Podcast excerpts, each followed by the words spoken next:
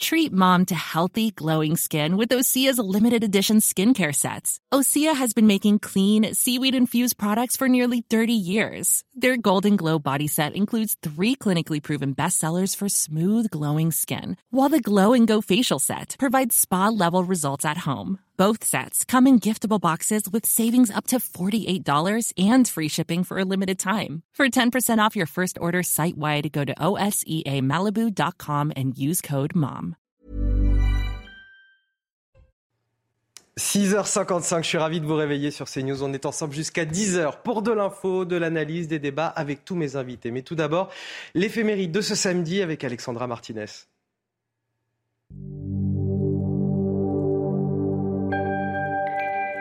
Chers amis, bonjour.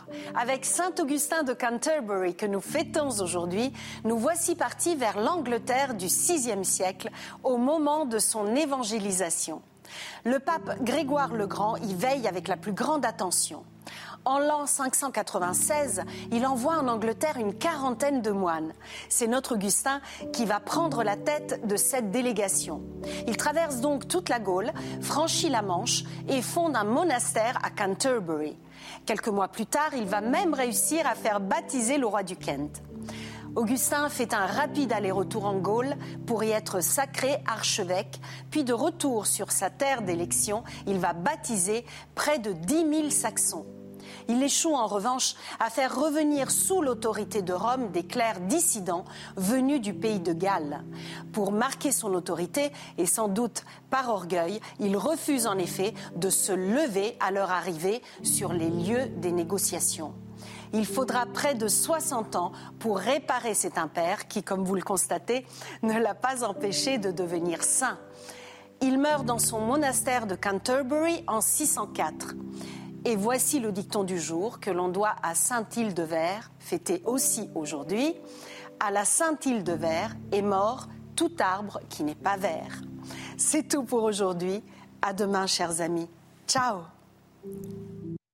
et je vous présente tout de suite mes, mes invités qui vont m'accompagner pour décrypter toute l'actualité en cette première heure. Caroline Pilas, bonjour. Bonjour Anthony, bonjour à tous. Éditorialiste et face à vous, Michel Taube, que je retrouve encore aujourd'hui. Un plaisir également. Bonjour Anthony. Fondateur du site Opinion Internationale. Et bien sûr, je ne la présente plus, Karine Durand pour la météo. En plus, on a des bonnes nouvelles aujourd'hui avec Caroline. On habille en clair, c'est parce qu'il fait beau. Il va faire très très beau tout au long du week-end et vous allez tous pouvoir en profiter. La météo, Karine Durand. Brise, pas de stress. Partez tranquille avec la météo et point S-Glace. Réparation et remplacement de pare-brise.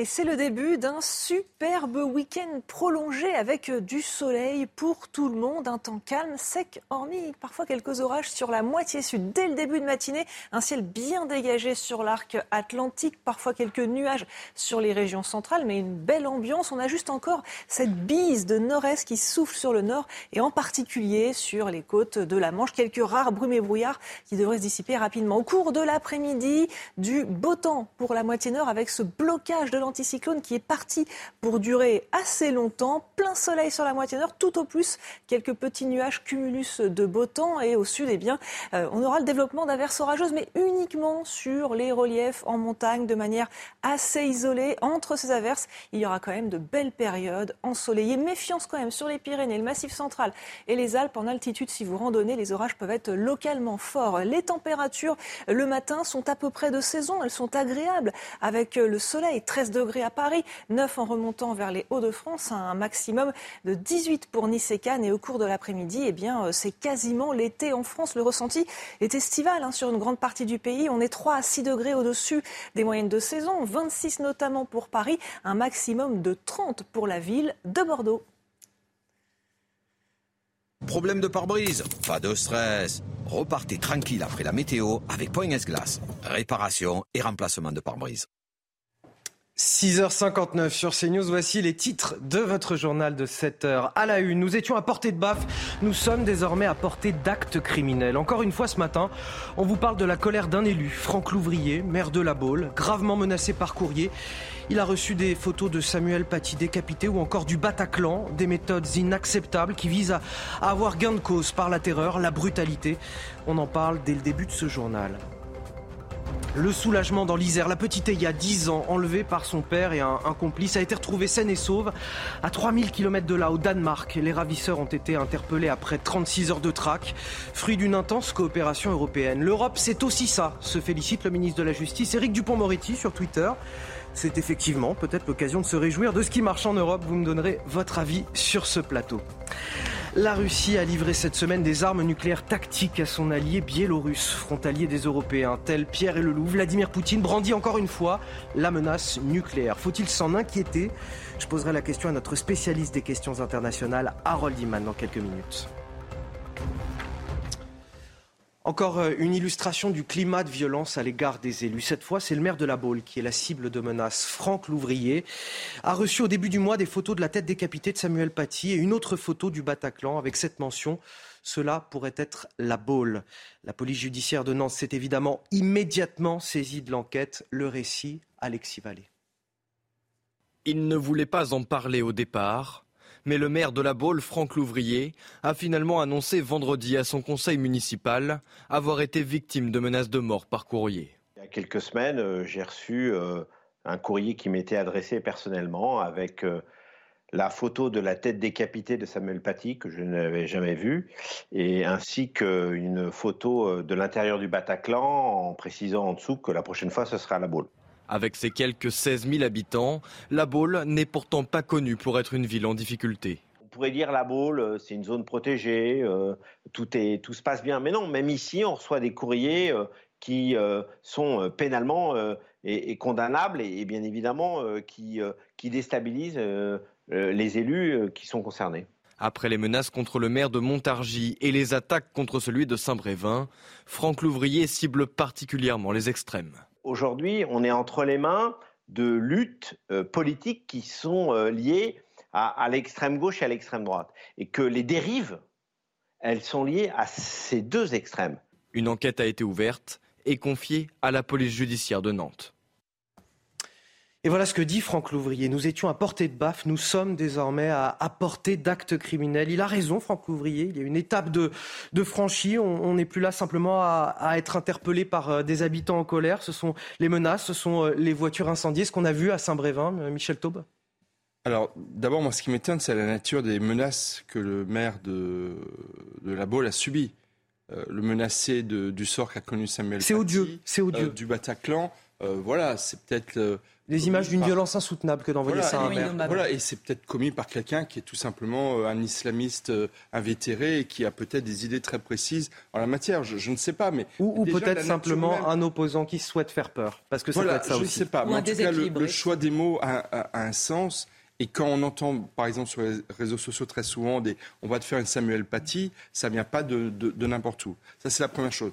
Et la deuxième chose, il est clair que les maires, comme tous les représentants de l'autorité publique, sont de plus en plus victimes de menaces, d'agressions physiques, d'agressions extrêmement violentes. Certains ne le supportent pas. Le maire de Saint-Brévin qui a décidé de démissionner et avec lui des centaines, des milliers de maires qui ne veulent plus se représenter. Donc oui, c'est une réalité de notre pays qui est absolument euh, insupportable et que, et que euh, M. Louvrier lui-même, quelque part, n'arrive pas à supporter parce que s'il a décidé de le partager avec son conseil municipal et l'ensemble des Français, c'est que quelque part, pour lui, et pourtant, il en a connu de l'expérience. Il a été conseiller euh, de Nicolas Sarkozy à l'Élysée. Donc c'est oui, c'est un homme rodé à la politique. On n'est pas, on n'est pas sur le maire d'une ville de 200 habitants. Mais c'est euh, quand même d'une telle violence qu'il a dû se dire non, je ne peux pas le garder pour moi, je dois le partager avec mes concitoyens. Et il, a, il a raison de le faire et, qu'on en parle sur ce plateau. Ce sont des méthodes inacceptables qui visent à avoir gain de cause par la terreur, la brutalité. C'est vrai que les, images euh, qu'on lui envoie sont d'une violence insoutenable. Caroline Pilastre, encore une illustration de cette, j'ai envie de dire, cette décivilisation qui est évoquée par Emmanuel Macron? On est totalement dans des violences inadmissibles hein, qui sont exponentielles depuis plusieurs années, que ce soit le maire ou que ce soit les élus en règle générale. Rien ne justifie autant de haine. On peut être en désaccord, comme je n'arrête pas de le dire, avec autrui, être véhément, mais on doit communiquer. On ne peut pas menacer de mort quelqu'un. On ne peut pas passer son temps à l'invectiver. Mais nous ne sommes pas des animaux. Alors on n'arrête pas de nous dire, en sauvagement de la société, des civilisations, déshumanisation, comme je le dis moi aussi régulièrement. Mais que fait-on par la suite? Parce que des témoignages comme ça, on en entend. Là, c'est le haut du panier avec évidemment le lien euh, concernant Monsieur Paty. Mais c'est terrifiant quel que soit le bord politique de la personne, déjà, moi, je ne veux pas d'instrumentalisation, je ne veux pas de récupération politique, parce que que vous soyez de gauche ou de droite, c'est inadmissible. Ce qu'il va se passer, hein, par la suite, c'est qu'il y aura des crises de vocation aussi dans ce domaine, parce que ces personnes veulent vivre convenablement avoir leur fonction de mère la plus pérenne possible. Et quand en plus on s'en prend à leur famille, mais là on arrive dans des extrêmes impossibles. Donc l'État doit réagir et la justice doit être très ferme aussi sur ces questions. Autre point euh, sur lequel insiste euh, Franck Laurier, euh, ce qui a vraiment changé, c'est que pendant 10, 15 ans, on pensait que la violence était cantonnée dans ces fameux territoires perdus de la République. Et là, on se rend compte depuis six mois, un an, on a l'impression que la violence, elle n'a plus de frontières et qu'elle est disséminée sur l'ensemble du territoire. La Baule, c'est une commune euh, du littoral atlantique, c'est une commune où il fait bon vivre. Et maintenant, partout, partout, il y a un sentiment d'insécurité qui s'installe. Et c'est vrai que ça, c'est un phénomène nouveau qui touche l'ensemble du territoire. Il ajoute que l'écharpe tricolore ne protège pas plus que la blouse blanche ou l'uniforme. Et à travers ça, il dénonce un phénomène qui est aussi plus large, c'est-à-dire il parle des personnels soignants, il parle de l'uniforme des policiers. On peut encore élargir à, celui des, pompiers, par exemple. J'ai même envie de dire que c'est le contraire, c'est que et, les enseignants.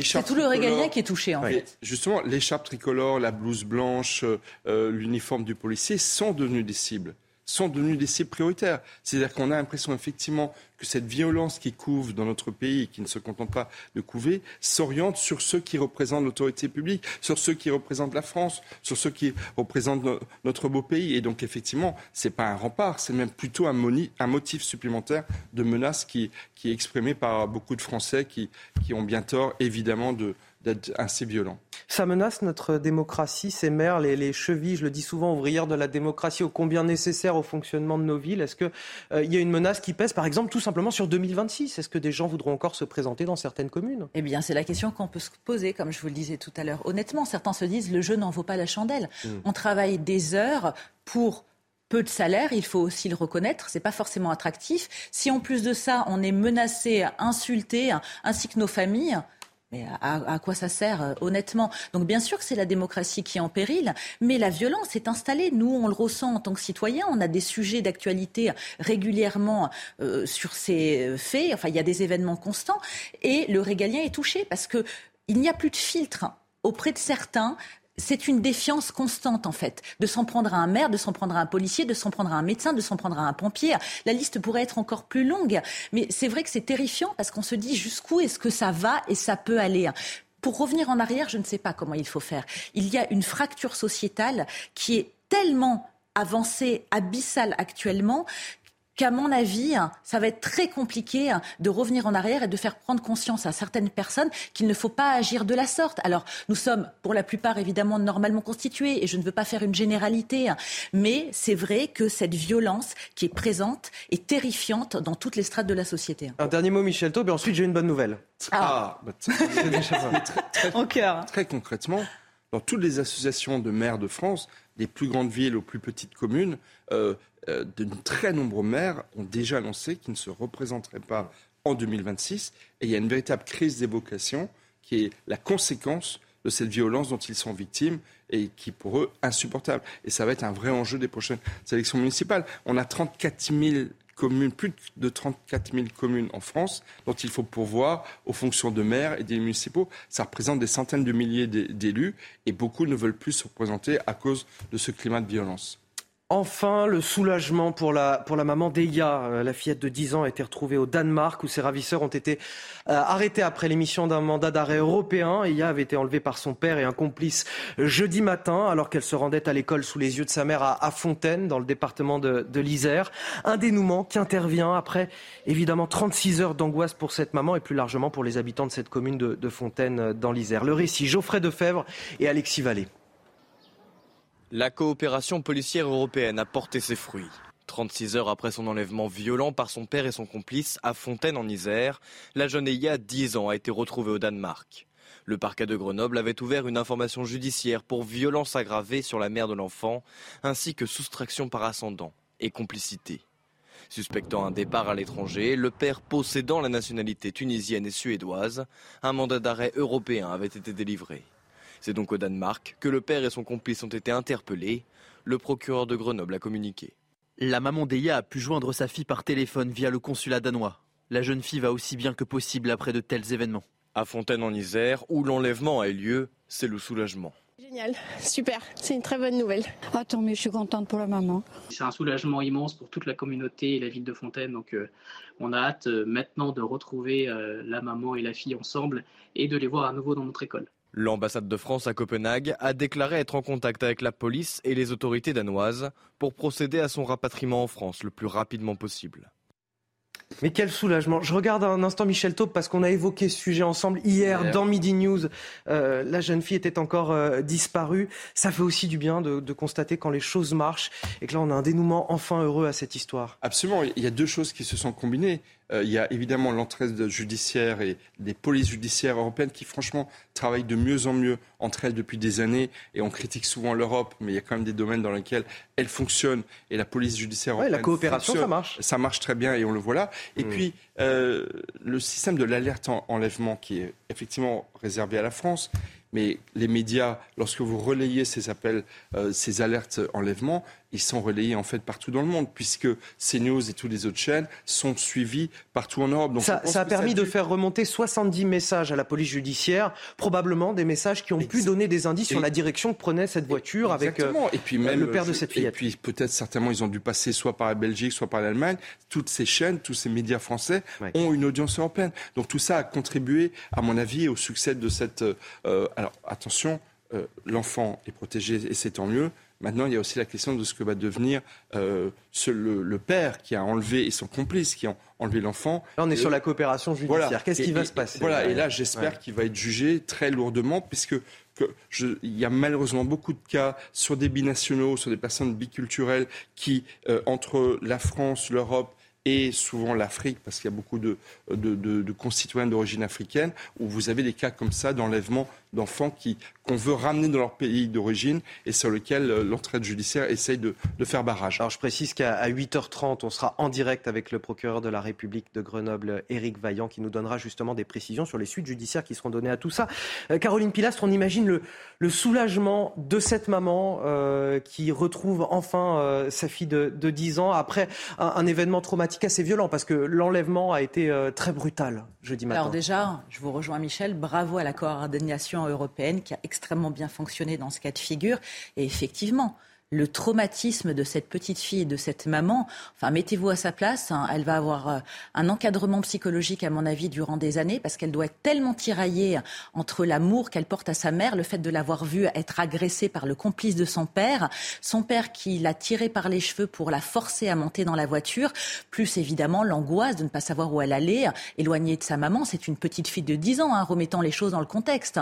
Donc c'est compliqué de dire non, d'être en contradiction avec père, qu'elle doit aimer aussi, mais qu'elle doit évidemment haïr d'avoir vu, assister à cette scène. Donc évidemment, on ne peut penser qu'à cette famille, et j'espère évidemment que les retrouvailles vont bien se passer, elles vont être soulagées toutes les deux, mais par la suite, hein, il va falloir évidemment que moralement, psychologiquement, cette femme et cette petite fille soient très bien suivies et surtout que cet homme, j'ai envie de vous dire trivialement, paye ce qu'il a fait, enfin prenne cher vraiment au niveau judiciaire. Il ne doit plus approcher cette petite fille parce qu'elle va vivre avec la crainte que ça puisse se reproduire à chaque fois qu'elle sort de l'école ou qu'elle va à un événement chez une copine, que sais-je. Donc euh, évidemment, il va falloir l'éloigner, à mon avis, définitivement de cette personne qui est totalement instable et qui aurait pu être dangereuse. Et on posera évidemment euh, toutes, ces, questions et la question aussi de l'état d'esprit de, de, cette euh, petite fille, le soulagement de la maman. On posera ces questions à Éric Vaillant, le procureur de la République de Grenoble, qui, je le rappelle, sera notre invité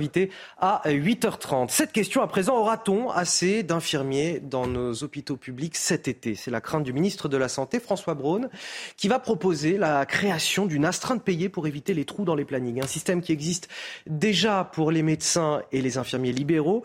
Les syndicats de soignants, eux, sont dubitatifs. Euh, nous nous sommes rendus justement au CHU de Nantes. Le reportage est signé Jean-Michel Decaze créer des astreintes payées pour les infirmiers à l'hôpital, les syndicats de soignants sont un peu plus que sceptiques. C'est complètement idiot euh, va falloir arrêter de, presser le citron. Quoi. Chez nous, euh, en 2022, c'est plus de 300 000 heures supplémentaires qui ont été travaillées contre 162 000 l'année précédente. C'est pas la CGT qui le dit, ce sont les chiffres de l'administration. En fait, les chiffres émanent de la médecine du travail qui note également la flambée des arrêts maladie, en moyenne un mois par agent au CHU de Nantes. Proposer des astreintes rémunérées à un personnel épuisé, mauvaise solution, disent les syndicats. Il faudrait d'abord améliorer les salaires pour recruter. Il faut leur donner des perspectives à la fois de carrière, de rémunération et leur dire tenez bon, on va mettre en place un vrai plan de formation à la hauteur des besoins pour pouvoir ensuite avoir des professionnels qui soient formés et qu'on puisse euh, recruter. Pour le moment, la proposition reste floue à tous les étages. Les astreintes seraient-elles obligatoires ou volontaires? Pour quelle rémunération? Les infirmiers à temps partiel seront-ils concernés? Réponse avant fin juin, promet le ministre. Alors, dans un instant, on va approfondir cette question avec Edwige Mieyant-Paumé, infirmière libérale, membre du syndicat Convergence Infirmière. Mais tout d'abord, le rappel de l'actualité ce matin, c'est avec euh, Sandra Tchombo. Bonjour. Bonjour Anthony, bonjour à tous à la une de l'actualité. Ce samedi, un rodéo urbain tourne mal à Grenoble. La scène a eu lieu samedi dernier. Elle a été filmée par des caméras de vidéosurveillance. Deux individus ont perdu le contrôle de leur moto en slalomant entre les passants. Ils ont percuté deux personnes à la terrasse d'un restaurant. Un employé de l'établissement a tenté d'intervenir. Il a été frappé en retour. Le passager a été interpellé. Le conducteur a pris la fuite. Le maire de la Trinité a obtenu gain de cause. Le centre de rétention administrative ne sera pas installé dans sa commune. Ladislas Polski évoque une très belle victoire. Ce projet pourrait finalement voir le jour à Nice. Christian Estrosi a proposé au ministre de l'Intérieur un local municipal. On se quitte avec ces images de joie. 30 ans après, Marseille refait la fête. Hier, les supporters de l'OM ont célébré la victoire de leur club en Ligue des Champions. Les joueurs de l'époque ont préparé aux festivités. À 23h, les cloches de Notre-Dame de la Garde ont sonné à la volée. Des fumigènes ont été allumés sur plus de 20 km. Le ministre de la Santé, François Braun, qui va donc proposer une astreinte payée pour les infirmiers et éviter les trous dans les plannings cet été, parce que c'est la crainte de ne pas avoir assez d'infirmiers dans les hôpitaux publics. Nous sommes en, liaison avec Edwige Mieyant-Paumé. Bonjour, vous êtes infirmière libérale, membre du syndicat Convergence Infirmière. Alors ce système d'astreinte, il me semble qu'il existe déjà chez les infirmiers libéraux. Est-ce que vous pouvez nous raconter un petit peu comment ça fonctionne? Si ça fonctionne, quel est votre avis sur la question? Alors euh, oui, ça, c'est une astreinte qui a été mise en place euh, l'été dernier, mais qui a eu du mal à se mettre en place. Du moins, moi, je suis en Occitanie, hein, donc euh, c'est une astreinte que le ministre avait demandé de mettre en place assez rapidement, mais bon, ça avait été demandé très tard, en fin de printemps. Et nous, sur l'Occitanie, c'est les, URPS, c'est-à-dire l'Union régionale des professionnels de santé infirmiers, et l'ARS qui l'avait mis en place, puisque c'est comme ça que ça fonctionne, en faisant appel à du volontariat. Alors, du volontariat, moi je suis dans le 65 et dans les Hautes-Pyrénées. Donc nous, je vais parler de ce que j'ai connu. Hein. Donc avec l'ARS, on avait fait appel au volontariat. On a eu peu d'infirmiers parce que, mais parce que ça a été fait un peu euh, tardivement, je pense. Et euh, l'URPS, malgré les, les envois de, de mails euh, à, tous les infirmiers, ça a été compliqué à, à faire le volontariat en plein été. C'est compliqué pour tout le monde. Le seul moment où on est un peu en repos, et ou sur d'autres euh, zones où il y a quand même pas mal de, de travail puisque c'est des zones touristiques. Donc voilà. Donc nous, on a eu une vingtaine d'infirmiers qui se sont positionnés du 16 août parce qu'on a été le premier département à le mettre en place, à mettre en place un planning, du 16 août jusqu'au 31 septembre. Et euh, donc le planning a été envoyé au niveau de, du SAMU et suivant euh, les besoins, euh, puisque c'était par secteur, on avait bien positionné les infirmiers sur tous les secteurs du département. Suivant le secteur, on pouvait être appelé ou non à, sortir avant les pompiers ou, ou avant le SAMU pour prendre en, charge une. On faisait une, on aurait dû faire une consultation plus ou moins infirmiers avant une, une prise en charge autre à l'hôpital. C'est-à-dire que si on n'avait pas besoin de partir sur l'hôpital, c'était les médecins traitants qui pouvaient faire, euh, qui pouvaient prendre en charge les patients. Est-ce que vous avez le sentiment, vous, de, l'expérience que vous en avez eue dans votre euh, département, que c'est un, mécanisme suffisamment incitatif? On voit le mal-être de beaucoup de personnel soignant, je ne sais pas si c'est votre cas en, l'occurrence, mais euh, que vous êtes épuisé, en tout cas la profession est épuisée, elle estime euh, qu'il n'y a pas suffisamment d'employés, de, de, personnel, vous n'êtes pas assez nombreux, vous n'êtes pas suffisamment payés, en tout cas c'est ce que beaucoup d'entre vous disent aujourd'hui. Alors est-ce que ce système d'astreinte suffisant Vous me disiez, l'été, c'est le seul moment souvent où on peut se reposer quand on a des, une année particulièrement chargée. Est-ce que c'est quelque chose qui, selon vous, peut marcher et euh, pérenne Ou alors, euh, c'est simplement le doigt sur une fuite et euh, ce qu'il faut faire, c'est embaucher bien davantage et surtout rémunérer de manière bien supérieure nos infirmiers en France? Je pense, comme tous mes collègues, hein, que de toute manière, c'est la... Bon, là, c'est dans l'urgence. Alors, c'est toujours fait dans l'urgence pour moi, je pense. Euh, là, on en parle, on est au mois de mai. Bientôt, euh, on démarre juin. Donc, c'est déjà, on, le sait depuis longtemps qu'il y, a des manques dans les urgences, dans les services. Donc, euh, c'est mettre, c'est chaque fois mettre un tampon là où il y a une perte. Et c'est pas, c'est, ça ne peut pas être fait correctement puisque c'est toujours vite fait.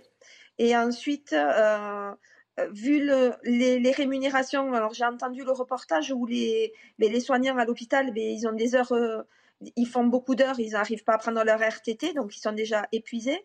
Nous, en libéral, c'est la même chose. Hein. On, a, on, a, on travaille, euh, parce que nous, on est, notre convention nous oblige à, à, à, prendre en charge nos patients 24 heures sur 24, 7 jours sur 7. Donc déjà, on est plus ou moins astreint à une astreinte, entre guillemets, qui est gratuite. Mais bon, on le fait, c'est notre métier, c'est notre, euh, c'est, je dirais pas une vocation, mais c'est on sait que notre métier est comme ça.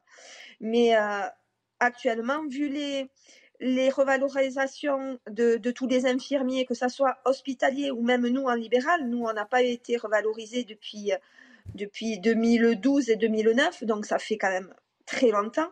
C'est vrai que des astreintes payées, euh, ça peut faire un peu d'argent de plus, mais quand c'est euh, sur, sur nos jours de repos, parce que c'est souvent ça, c'est on prend en compte, on prend ces astreintes parce qu'on ne travaille pas. Oui, on entend. Ça veut dire que ça veut dire qu'on, c'est un peu comme quand on a fait les vaccinations contre la Covid. On était sur des centres de vaccination les, nos jours de repos.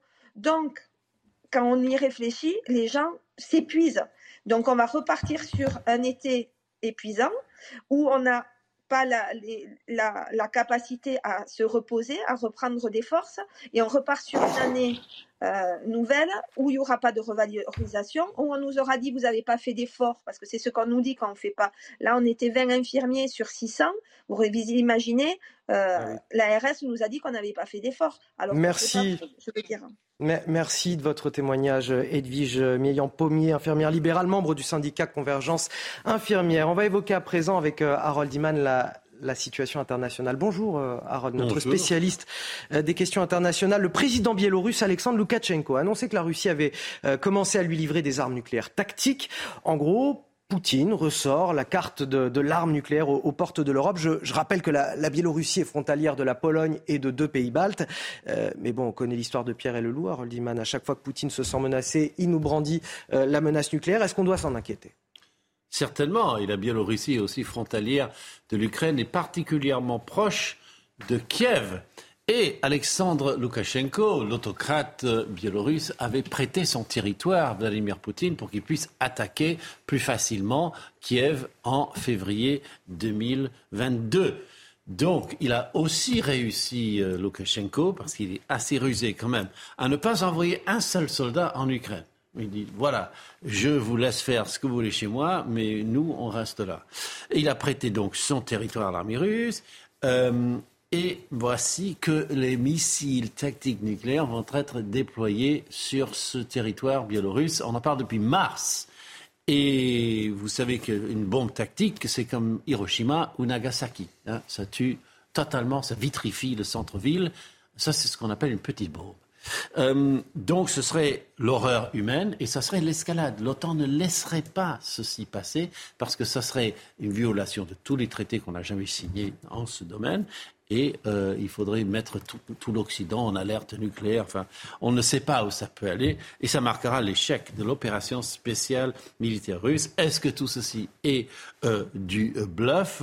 On ne sait pas. Est-ce que Vladimir Poutine fait cela parce qu'il est incapable vraiment de conquérir l'Ukraine par les moyens non nucléaires? Eh bien, euh, la question se pose et on ne sait pas vraiment si c'est une fuite en avant ou juste une tactique de peur Merci Harold Iman pour ces euh, précisions. On va finir sur euh, quelque chose de plus léger, si vous le voulez bien. Mais là aussi, quelque part, l'annonce a fait l'effet d'une bombe, hein, sans jeu de mots. C'est Céline Dion qui est euh, contrainte d'annuler sa tournée. Grande déception des fans. Alors, je sais que vous préférez Mylène Farmer, Caroline Pilastre, si je peux me permettre de dévoiler des choses qu'on peut se dire parfois en privé. La tournée de Céline Dion annulée jusqu'en avril 2024 pour des raisons médicales. L'annonce est tombée hier. Le récit, Mathilde Couvillier-Flornois. Des millions de fans ont été déçus hier après-midi. L'annonce est tombée via un communiqué publié sur les réseaux sociaux de la star. Céline Dion annule sa tournée en Europe pour raisons médicales. Je suis tellement désolée de vous décevoir encore une fois. Je travaille très fort pour retrouver mes forces, mais les tournées peuvent être exigeantes et difficiles, même quand on est à 100%. Bien que cela me brise le cœur, il vaut mieux tout annuler maintenant, jusqu'à ce que je sois vraiment prête à remonter sur scène. Je veux que vous sachiez que je n'abandonne pas et que surtout j'ai très hâte de vous revoir. La chanteuse québécoise souffre depuis 2021 d'une pathologie neurologique rare, appelée syndrome de la personne raide, l'empêchant parfois de se mouvoir et entraînant de fortes douleurs. Céline Dion devait faire le tour de l'Europe en commençant par Amsterdam en août. Elle devait également se produire sur scène à Paris à la Défense Arena le 1er septembre pour six dates dans la capitale. Les organisateurs ont assuré que les billets vendus pour les 42 dates seront remboursés.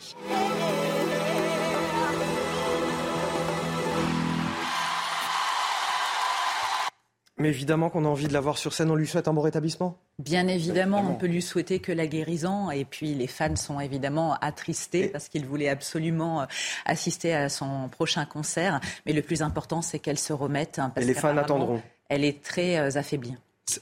Céline Dion, c'est la star mondiale dans le monde francophone. C'est la diva. C'est la diva euh, de la langue française. Donc vraiment, je suis sûr qu'elle sera beaucoup plus forte que la maladie. Et elle l'a annoncé, elle va se battre pour revenir.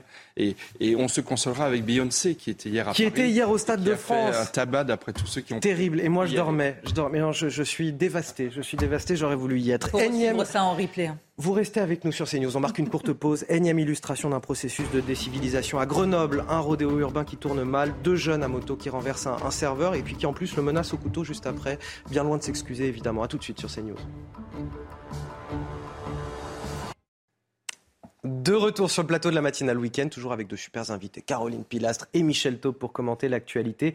Voici les titres de votre journal. À la une, cette énième illustration d'un processus euh, de décivilisation, peut-on dire. À Grenoble, un rodéo urbain qui tourne mal, deux jeunes à moto renversent un, un serveur. Pensez-vous qu'ils iraient s'excuser? Certainement pas. Ils vont le frapper et même le menacer au couteau. Les images à suivre dès le début de ce journal. Il n'y aura pas de centre de rétention administratif pour migrants clandestins à la Trinité, près de Nice. Face à la bronca du maire et de ses administrés, l'État recule. S'agit-il de l'effet Saint-Brévin? Vous nous donnerez votre avis sur ce plateau. Et puis les Français vont debout contre l'instauration de zones à faible émission dans les grandes agglomérations. Ce sont ces zones, vous savez, où on ne pourront circuler que les véhicules les moins polluants. Euh, des Français qui jugent cette mesure discriminante pour ceux qui n'ont pas les moyens de changer de véhicule, selon une consultation menée par le Sénat. Le reportage et les commentaires à suivre sur ce plateau. On commence tout d'abord avec ces images choc à Grenoble, enregistrées par une caméra de vidéosurveillance. L'agression d'un serveur euh, d'un restaurant, d'abord bousculé par deux jeunes juchés sur des motos électriques, sur une moto électrique lors d'un rodéo urbain en plein centre-ville. Puis ce serveur menacé au couteau, nouvelle illustration de ce qu'on parle comme étant un phénomène de décivilisation dans notre pays. Les commerçants et restaurateurs sont d'ailleurs très inquiets. Certains d'entre eux ont même décidé de fermer les vendredis et samedi, une aberration pour euh, des commerçants, pour des restaurants. Écoutez le récit de Corentin Brio et Mathilde Ibanez. Il est 18h05, le 20 mai dernier à Grenoble, quand deux individus surgissent avec une moto électrique. Devant la terrasse d'un bar, ils renversent alors un serveur. Quelques secondes plus tard, ils font demi-tour et le percutent à nouveau. C'est à ce moment-là que le gérant de l'établissement plaque au sol l'un des deux agresseurs. Il est alors roué de coups. Le pilote, très agressif, sort un couteau et menace les passants. Si l'un des deux mis en cause a été interpellé, aucun blessé n'est à déplorer. Ce genre de scénario, aux abords des terrasses et cafés grenoblois, a tendance à se répéter il y a quand même cette, insécurité qu'on a tous et que euh, ce c'est plus un sentiment, quoi. C'est quand même globalement une insécurité. Euh, on a euh, euh, on a un bar restaurant de qualité à tapas dans le quartier des, étudiants qui, qui ferme maintenant vendredi samedi parce que parce que voilà ils supportent plus cette insécurité un peu constante. Depuis le 1er janvier 2023, 96 opérations de rodéo urbain ont été relevées pour au total 20 interpellations.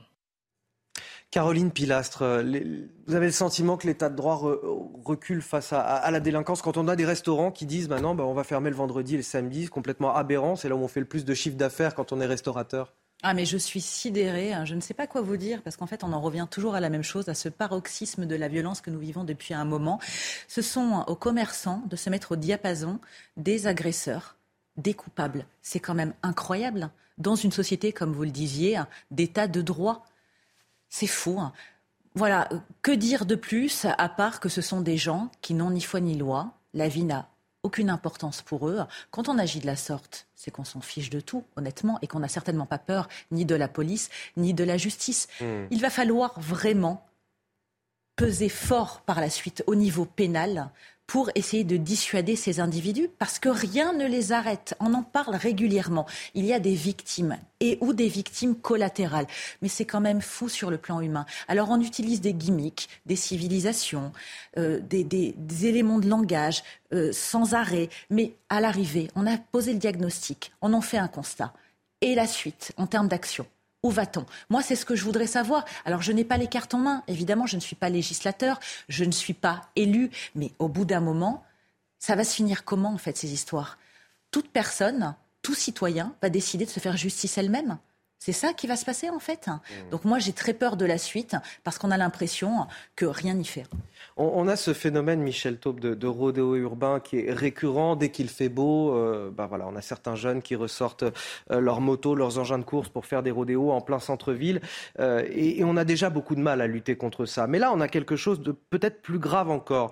il bouscule un serveur, les employés du restaurant protestent. On pourrait imaginer que les individus s'excusent ou alors qu'ils fuient la tête basse face aux, aux méfaits qu'ils viennent de commettre. Et là, pire encore, ils reviennent et ils agressent les employés du restaurant qu'ils ont déjà renversés. C'est quand même. Et, c'est pour ça que vous aviez raison en introduction de parler de décivilisation. Parce que c'est ça la décivilisation. C'est deux choses en fait. C'est d'abord le recours à la violence. Dans une société civilisée, on utilise tous les moyens pour éviter la violence. Donc là, première chose, la violence, c'est vraiment la signature d'une décivilisation. Et après, c'est effectivement cette, cette, ce sentiment de puissance, d'avoir tous les droits lorsque on est violent soi-même face à une personne qui est victime de votre propre violence. Et c'est vrai que ce phénomène, il est nouveau. Il est nouveau. Et ce qui est terrible, c'est qu'il est vécu, il est pratiqué dans une impunité quasiment totale. Le reportage le disait. Sur 96 faits de violence, il n'y a eu que 20 interpellations de personnes violentes et incivilisées.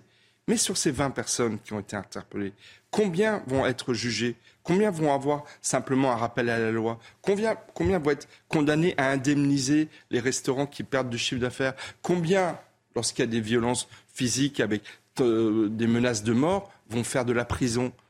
On le sait très bien. Ils n'ont plus peur, ce que disait Caroline Pilas, de la police et de la justice. Voilà, donc si vous voulez, il y a un sentiment d'impunité qui ne fait que redoubler tout ce sentiment de toute puissance qui fait que cette violence, elle est euh, non seulement criminelle, mais elle est aussi, quelque part, elle a une forme de fierté et d'orgueil totalement inadmissible. Qu'est-ce qu'il faut faire, Michel Taube bah, comme le disait Caroline, je pense qu'il faut complètement inverser le rapport aux choses. La peur a changé de camp.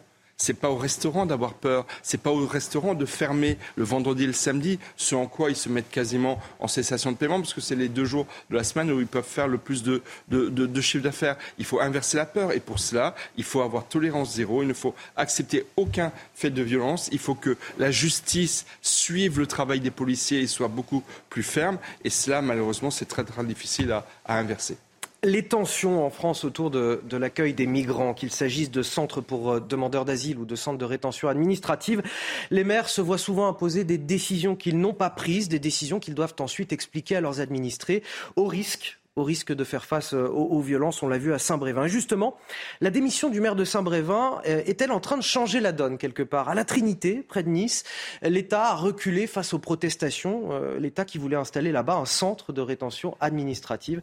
Le récit, Geoffrey Defebvre. La mobilisation de la population et des élus locaux a eu raison du projet d'implantation d'un centre de rétention administrative dans la commune de la Trinité au nord de Nice. Alors que la gestion du flux migratoire est un sujet sensible dans les Alpes-Maritimes, le maire défend sa position. Je crois qu'il faut l'aborder aussi avec une politique d'aménagement équilibré du territoire. C'est la raison pour laquelle, alors même que nous venions euh, d'accueillir des, mineurs non accompagnés, euh, nous considérions que euh, ça n'était pas le bon lieu chez nous euh, que de venir implanter aussi un centre de rétention administrative. Le projet de construction du centre de rétention administrative était prévu ici, sur le stade de la commune. Située en zone de sécurité prioritaire, elle souhaitait y accueillir une gendarmerie. Après la gestion de la situation du maire de Saint-Brévin, Ladislas Polski a eu peur d'être lâché par l'État. Initialement, euh, j'ai pu craindre euh, ce même sentiment. Aujourd'hui, euh, force est de constater euh, que je n'ai pas été lâché par l'État, mais qu'au contraire, le gouvernement, au, plus haut niveau, euh, par la voix du ministre de l'Intérieur, a entendu nos arguments. Le maire de Nice, Christian Estrosi, a proposé au ministère de l'Intérieur que sa commune accueille le nouveau centre de rétention administrative des Alpes-Maritimes. Alors, Michel Taube, à votre avis, est-ce que l'affaire de Saint-Brévin est en train de changer la donne sur ce sujet ou pas vraiment? Est-ce que l'État dit qu'aujourd'hui, euh, l'accueil, la répartition des migrants sur le territoire, c'est quelque chose qui doit se faire peut-être de manière un peu plus concertée que ce qui est fait jusque-là Écoutez, euh, oui, il faut l'espérer. Euh, vous avez par exemple l'agence de l'immobilier du ministère de la Justice qui choisit les emplacements où sont construits les prisons, ce qui est un peu la même chose. Dans cette agence, vous n'avez que des hauts fonctionnaires. Vous n'avez pas les maires qui siègent dans cette agence, qui conseille au ministre de la Justice les emplacements où on va construire des prisons. Est-ce que vous trouvez ça normal? Vous me dites que ce sont des décisions technocratiques en fait, prises par des gens qui ne sont pas concernés par les territoires. Exactement. Donc quand même, franchement, le choix de mettre un centre de rétention, une prison, des lieux de privation de liberté, avec toutes les conséquences que cela peut avoir en dans, dans un endroit qui est déjà une zone de sécurité prioritaire euh, au, demeurant, la Trinité. Voilà, c'est voilà. de tout bon sens. Donc effectivement, qui attendait une gendarmerie ou un commissariat plutôt que. Et ça, c'est l'État jacobin, c'est l'État mm. beaucoup trop centralisé. Il faut effectivement associer les maires et il faut saluer la décision du maire Estrosi. Mais pourquoi lui peut le faire? Parce que dans une grande agglomération comme Nice, il y a peut-être plus d'endroits où on peut effectivement mettre de tels centres de rétention un peu plus loin euh, de, des habitations les, plus proches. Et donc c'est une question de bon sens. Il faut associer les élus locaux à des décisions immobilières qui ont des conséquences considérables pour la vie de nos concitoyens. Euh, alors, bon, Là, il s'agit d'un centre de, rétention euh, administrative. C'est l'antichambre avant euh, l'expulsion de, migrants clandestins. Euh, je pourrais aussi vous avancer comme argument qu'à un moment donné, c'est comme les prisons. on en veut tous davantage. Des, centres, des places dans centres de rétention administrative, on n'en a pas assez dans, le pays.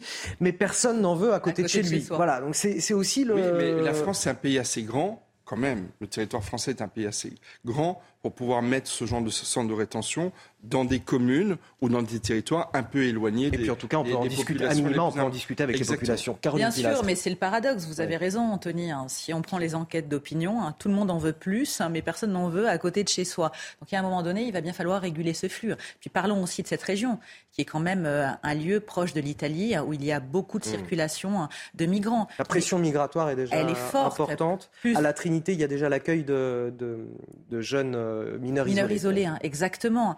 Euh, il va falloir trouver des lieux, évidemment, pour construire ces centres, mais surtout avoir une concertation avec les maires, certes, mais avec l'Union européenne, plus intense, plus intensive, si je puis dire, parce que seul, on ne s'en sortira jamais. On a les migrants dits classiques actuellement, mais on va avoir tous les migrants euh, liés à la crise climatique. Donc, à un moment donné, ça va craquer de partout.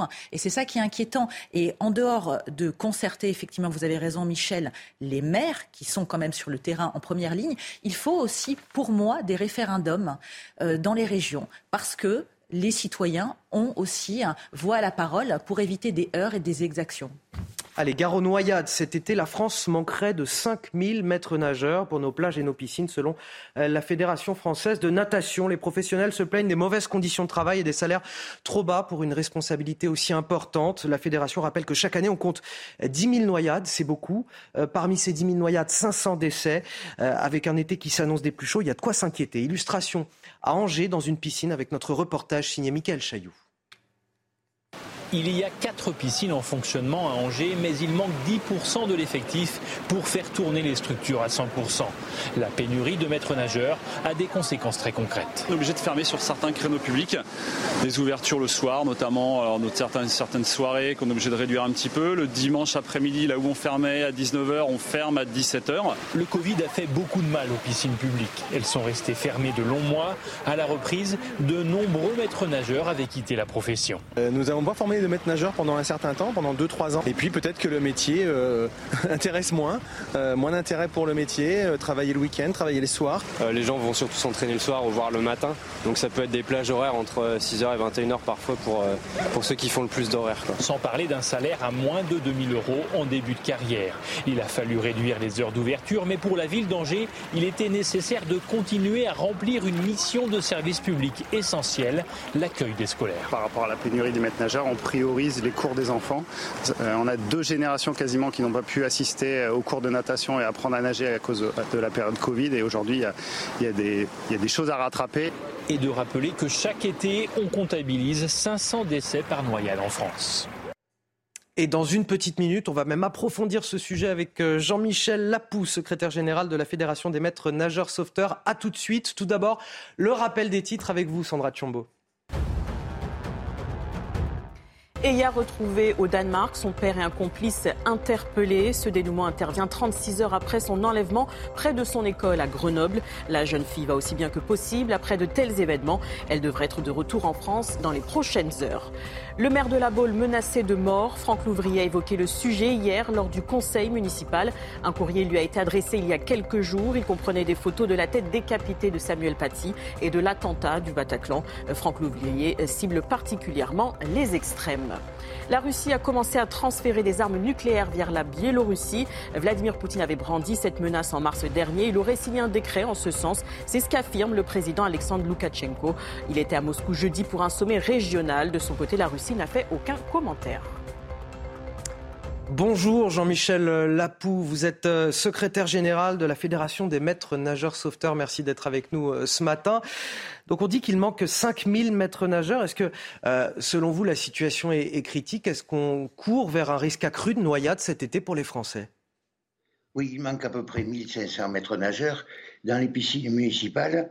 Et dans les piscines d'hôtels de camping, il n'y en a quasiment plus. Donc on évalue à 3500 les piscines de camping et d'hôtel où il manque des maîtres nageurs. Alors on arrive à diminuer les horaires d'ouverture, à diminuer les surfaces ou vraiment simplement à fermer. Et dans beaucoup de piscines, depuis 10 ans, le problème s'amplifie chaque année. Depuis 10 ans, dans beaucoup de piscines, on ne peut plus apprendre à nager, il n'y a plus de maîtres nageurs du tout. Il y a des sauveteurs aquatiques et des aides-maîtres nageurs. D'ailleurs, dans les photos que vous voulez présenter, ce sont des, vous avez sauveteurs aquatiques, donc ils ne sont pas maîtres nageurs pourquoi il manque des maîtres nageurs aujourd'hui? Pourquoi ce métier n'attire plus? Qu'est-ce qui se passe? La formation coûte 6 500 euros et demande une année de formation à temps plein. Ça élimine les étudiants, les lycéens, les CRS, les gendarmes sur les plages ne sont plus maîtres nageurs. Enfin, on arrive à des formations beaucoup trop chères et beaucoup trop longues.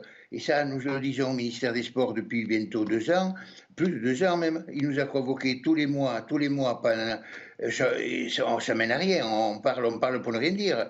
Euh, ça n'aboutit à rien. Vous nous dites c'est un an pour former un maître nageur, c'est ça? Un an à temps plein. Donc, un étudiant ne peut plus étudier, suivre ses études, un lycéen non plus, un professeur des écoles est obligé d'abandonner son travail, un CRS non plus ne peut pas y passer un an, on n'a pas les piscines, on n'a pas les crédits, on n'a pas les candidats pour former pendant un an à temps plein.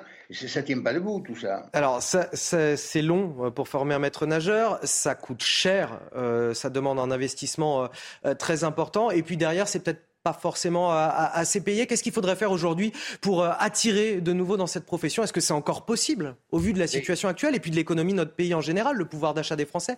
Peut-être qu'on n'a pas envie de s'engager euh, comme maître nageur quand on sait le prix de le coût de la vie aujourd'hui. Alors, dans les stations balnéaires, si vous êtes payé moins de 2000 euros par mois, si vous devez vous nourrir et vous loger dans une station balnéaire en plein été, bon, ben, vous travaillez à perte, purement et simplement. Bon, alors, euh, euh, si vous avez payé une formation à 6500 euros avant, vous travaillez aussi à perte. Donc, les gens ne vont pas travailler à perte, ça ne tient pas debout. Alors, en plus, dans beaucoup de, dans certains départements, en Charente-Maritime, dans, dans l'Aude, l'Hérault, euh, ces gens-là sont employés pompiers volontaires, employés au noir. C'est-à-dire, n'ont pas de bulletin de salaire, ne sont pas déclarés, ils sont déclarés pompiers volontaires. Quand vous voyez sur une plage pompiers volontaires, ça veut dire travailleurs au noir. Bon, mais les gens, les gens n'ont pas envie de travailler au noir, de ne pas cotiser pour leur retraite, de ne pas avoir des congés maladie, ni rien du tout. Donc, les gens, les gens, ils font une session tout au plus et ils s'en vont. Vous voyez sur votre image, le monsieur surveillant sauveteur n'est pas maître nageur. Et, comment, comment aujourd'hui on, redonne aux gens envie de faire ce métier? Comment, comment on améliore la ah, situation? Il faut raccourcir les formations. Euh, il n'y a pas besoin d'y passer un an pour être maître nageur. Il faut voir qu'à l'entrée des stages de maître nageur, on prend des jeunes sortant des clubs de natation, qui sont déjà des nageurs de compétition. Bon, sans être d'un niveau national, ils sont quand même d'un niveau départemental ou régional. Donc, euh, ce sont des bons nageurs. Donc euh, il y a les perfectionner sur la réglementation, sur le, remorquage des noyés, sur euh, euh, la natation scolaire. La natation scolaire, parlons-en, c'est, on est obligé de faire appel à des adultes agréés, qu'on se demande s'ils savent nager eux-mêmes, et on fait faire la natation scolaire par des adultes qui viennent ou qui viennent pas. les séances de natation scolaire sont souvent annulées parce que ce sont des bénévoles, ils viennent ou ils viennent pas.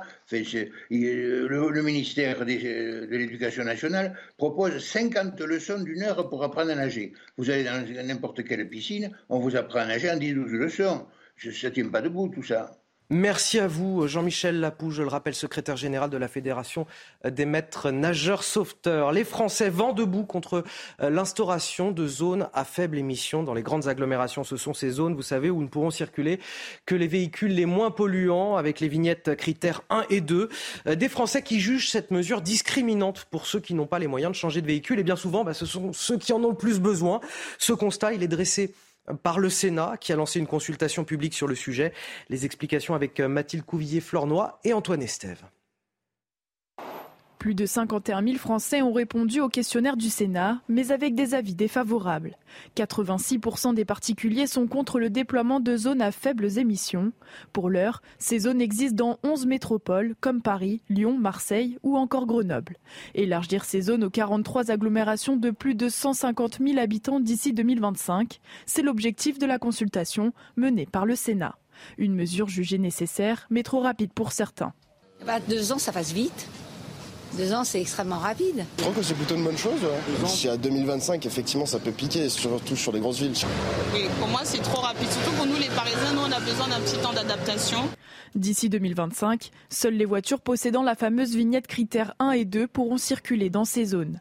Pour les véhicules notés 3, 4 ou 5, la circulation sera interdite et passible d'une amende de 68 euros. C'est aberrant parce qu'il y a des tas de gens qui n'ont pas de quoi changer de voiture. C'est discriminant. Humainement, euh, ben, ça fait une sélection dans les gens. Et souvent, les gens qui ont peu de moyens ont besoin de leur véhicule. Le coût d'un véhicule adapté est la principale réticence des Français. D'ici 2025, 38% des véhicules pourraient être interdits à la circulation. Dans l'actualité internationale, l'Ukraine a de nouveau été visée vendredi par des salves de missiles russes, avec notamment une clinique touchée à, Dnipro, où au moins deux personnes ont été tuées, 30 autres blessées. Une frappe dénoncée par le président Volodymyr Zelensky, qui dénonce un crime contre l'humanité. On va parler de la situation sur le terrain en Ukraine avec vous, Harold Iman, et, justement cette contre-offensive euh, ukrainienne qui est annoncée depuis déjà un certain temps. Est-ce qu'elle va arriver, cette contre-offensive? Alors il faudrait ne pas se focaliser dessus pour comprendre. Parce que le gouvernement ukrainien dit à demi-mot, ça a commencé, ça va commencer, vous allez voir. Et en face, on dit, on ne voit rien, on ne voit rien. Et parfois, un général ou quelqu'un comme Evgeny Prigogine, chef de Wagner, disent, ah oui, il y a quelque chose qui a commencé. Donc c'est un peu une tactique pour qu'on ne regarde pas dans la bonne direction au bon moment ces hésitations. Cependant, ce qu'on sait, c'est que Bakhmut a, été prise par les forces de Wagner. Euh, il y a cinq ou six jours, et ils, ont remis la ville aux, forces régulières russes. Et ils disent qu'ils ont perdu 10 000 hommes, ce qui me paraît excessivement élevé. Il y a eu une contre-offensive ukrainienne, vous voyez, au nord et au sud de Bakhmut, dans le but peut-être de réencercler la ville. Ça, on verra dans les semaines à venir. La contre-offensive, donc, n'est pas énorme, euh, ukrainienne. Cependant, ils attendent quelque chose. Ils attendent. Ils ont déjà des canons, dont les Césars français. Ils ont les missiles anti-missiles patriotes et du matériel franco-italien aussi. très important pour la défense de Kiev, les patriotes, qui cherchent le missile qu'on tire. Et puis, ils attendent. Ils ont quelques chars lourds qui n'ont pas encore déployés. Et maintenant, ils attendent des avions de pointe, des F-16. Alors, une fois qu'ils auront tout ça, on n'imagine pas qu'ils ne passent par la contre-offensive. Donc, c'est peut-être ça la clé. Suivez l'avion. Merci euh, Harold Iman pour ce euh, décryptage. On va finir sur quelque chose de plus léger. Vous savez, j'aime bien. Et puis en plus, comme il fait beau, ça va nous permettre de, partir à, la plage, en Loire-Atlantique. Euh, celle de Bonne Source à Pornichet, qui vient de décrocher le label Pavillon Bleu pour la qualité de ses eaux. Mais pas seulement. Cette distinction, elle récompense aussi la protection des terrains autour du littoral. Le reportage, Jean-Michel Decaze.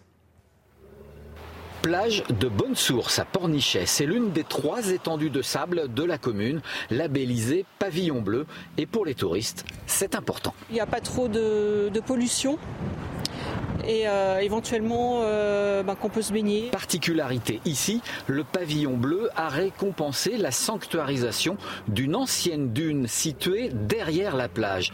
Disparue il y a une centaine d'années, elle avait été transformée en terrain vague, crottoir pour chiens.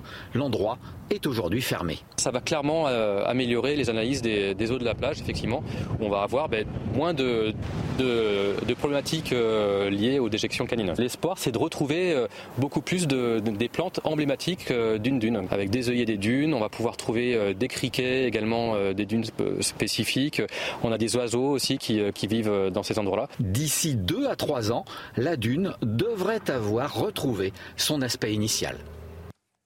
Et on finit avec euh, du sport, de la Ligue 2. Le suspense reste entier. Votre programme avec Groupe Verlaine. Installation photovoltaïque garantie 25 ans. Groupe Verlaine, connectons nos énergies. Pour la troisième fois, le Havre a donc manqué l'occasion de valider sa place euh, en Ligue 1. Le leader de Ligue 2 n'a pu euh, qu'arracher le match nul sur la pelouse de Bastia. L'égalisation dans les derniers instants signé Samuel Grandcir. Score final un partout. La contre-performance du leader, la contre-performance également du Dauphin. Bordeaux s'est incliné sur la pelouse d'Annecy grâce à ce but de Vincent Pajot à la 9 minute. Du coup, le grand gagnant de la soirée, euh, c'est Metz qui s'impose à Sochaux 1-0 grâce au but au retour des vestiaires de Sheikh Sabali conséquence, c'est Metz qui est désormais deuxième de Ligue 2. La dernière journée, vendredi prochain, ça nous donc folle puisque trois équipes vont lutter pour deux places en Ligue 1. Regardez les affiches. Le Havre-Dijon, Metz-Bastia, Bordeaux-Rodez et regardez le classement. Le leader a trois points d'avance sur son duo de poursuivants, mais rien n'est fait puisque les différences de but sont très proches. C'était votre programme avec Groupe Verlaine. Isolation par l'extérieur avec aide de l'État. Groupe Verlaine, connectons nos énergies. Restez avec nous sur CNews. Le temps de remercier mes invités. Caroline Pilastre, merci, infiniment. Et Michel Taube, j'en profite pour passer un, message de joyeux anniversaire à votre fille qui vous attend à la maison. C'est aujourd'hui son anniversaire. C'est très sympa. On lui souhaite un joyeux anniversaire. Merci, merci à tous les deux. Passez un excellent week-end. Vous restez avec nous euh, sur CNews. On va poursuivre l'actualité avec euh, le maire de la Baule euh, menacé, encore un maire menacé par des lettres, des images très choquantes, notamment de la décapitation de, de Samuel Paty ou encore du Bataclan. il exprime sa colère. Vous l'entendrez euh, à 8h sur CNews dans la matinale week-end. A tout de suite.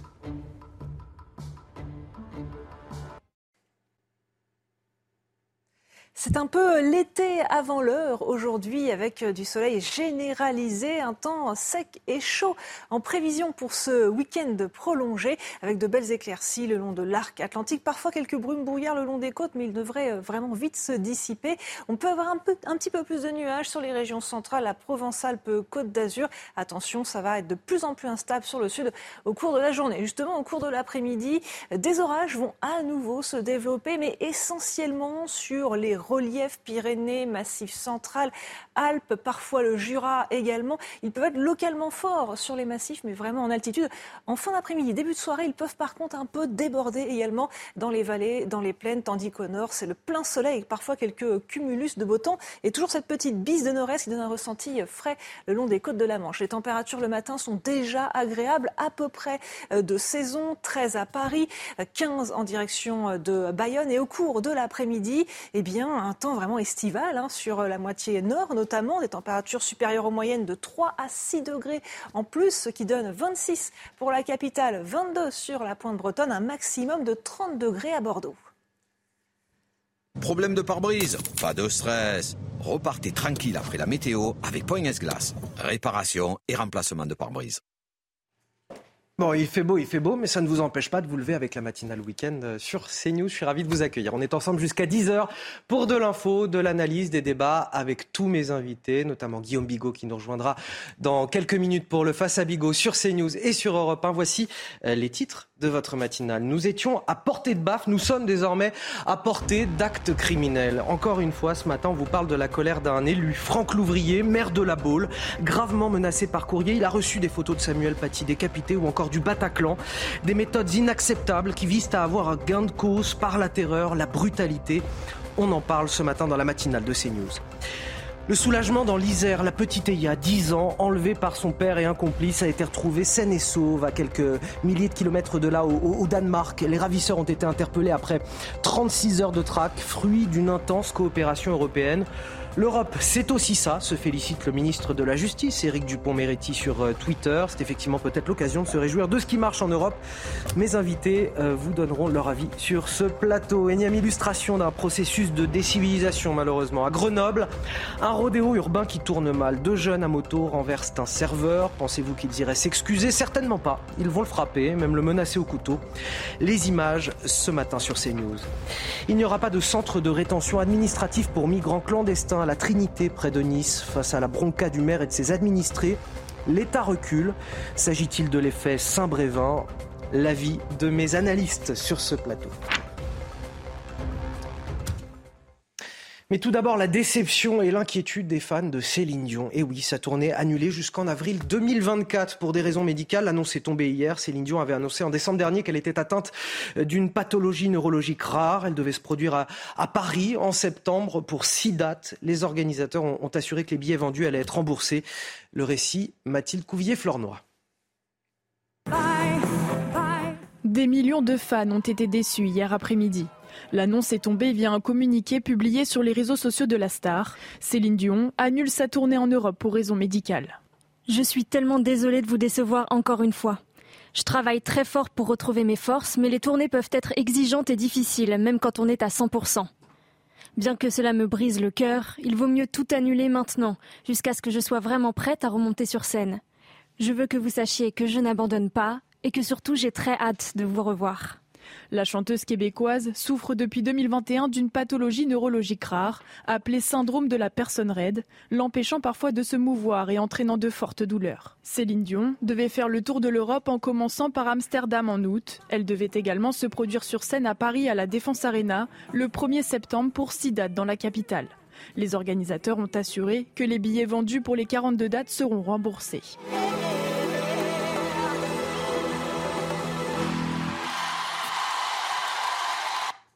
Mauvaise nouvelle également pour une autre icône de la musique, Jane Birkin, ancienne muse de Serge Gainsbourg dans un tout autre style, qui annule à son tour ses concerts prévus en, en juin à l'Olympia et à la Cigale pour des raisons euh, de santé là aussi qui l'obligent à rester au repos. Elle avait été victime d'un AVC en 2021. Son état de santé s'est fortement dégradé ces derniers temps. Elle avait déjà annulé euh, ses dernières dates au mois de mars. Et puis direction la Gironde où s'annonce un, week-end estival. On l'a vu il y a quelques minutes avec euh, Karine Durand. Le fameux camping des Flots Bleus. Vous savez, le camping célébré par euh, Franck Dubosc au cinéma démarre sa saison et affiche complet. Et c'est plutôt une excellente nouvelle pour eux parce que l'établissement a été détruit, euh, si vous vous en rappelez, par les incendies de l'été dernier. Les campeurs sont ravis de retrouver leurs habitudes et de tourner la page sur ce drame. Et en plus, ce week-end, bah, on l'a vu, il va faire 30 degrés. Visite guidée en images avec Antoine Estève et Jérôme Rampenou. La nature renaît peu à peu au pied de la dune du Pilat. La verdure s'impose au milieu des arbres calcinés. Au camping des Flots Bleus, les premiers vacanciers de l'année admirent la vue et le travail réalisé depuis l'été horrible de l'an dernier. Nous sommes arrivés hier en vélo. Euh, le paysage était euh, terrible aux alentours, mais avec beaucoup d'espoir puisqu'on voit, ça y est, les fougères qui reprennent euh, voilà l'espace. Et donc, euh, bon, c'est l'esprit des vacances qui revient. Donc, ça fait du bien. Quand on voit d'autres campings autour, on se rend compte qu'il y a un travail de dingue qui a été fait. On est super content d'être là. Et, et si on peut revenir pour les aider, on le refera. Dans le camping, les traces de feu ont disparu Quelques bungalows sont déjà reconstruits. Ici, on attend encore les indemnisations des assurances. Mais la saison commence sous le soleil et surtout avec beaucoup d'optimisme. On a 50% de, de en moins. On a mis un accent fort sur les emplacements camping-cars, tentes et caravanes. On a tous les jours la bonne humeur parce que justement, on est reparti. Ils sont très sympas, ils sont très compréhensifs, ils sont désolés de voir ce qui, ce qui s'est passé, ils nous soutiennent, ils nous font bien bosser. Ici, à la Teste de Bûche, on attend avec un petit peu d'inquiétude ces premières journées de forte chaleur du mois de juin. On veut éviter les images dramatiques de l'an dernier, ces milliers d'hectares de forêt qui sont partis en fumée. Alors, on va surveiller, observer, scruter cette forêt en permanence, jour et nuit, pendant tout l'été. Il est déjà là, à mes côtés. Il peaufine ses analyses, ses arguments, ses punchlines. C'est Guillaume Bigot sur CNews Politologue. Bonjour Guillaume. Bonjour Anthony.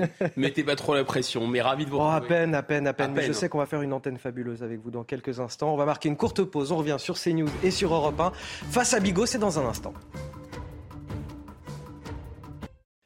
Bonjour à tous, c'est bon réveil. Si vous nous rejoignez sur CNews et sur Europe 1, je suis ravi de vous accueillir avec euh, Guillaume Bigot. 8h10, c'est donc l'heure de Face à Bigot. Bonjour mon cher Guillaume. Bonjour cher Anthony Favali, bonjour à tous. On va décrypter euh, ensemble toute l'actualité pendant 45 minutes et on va commencer avec euh, peut-être cette illustration du, du, climat de violence à l'égard des élus.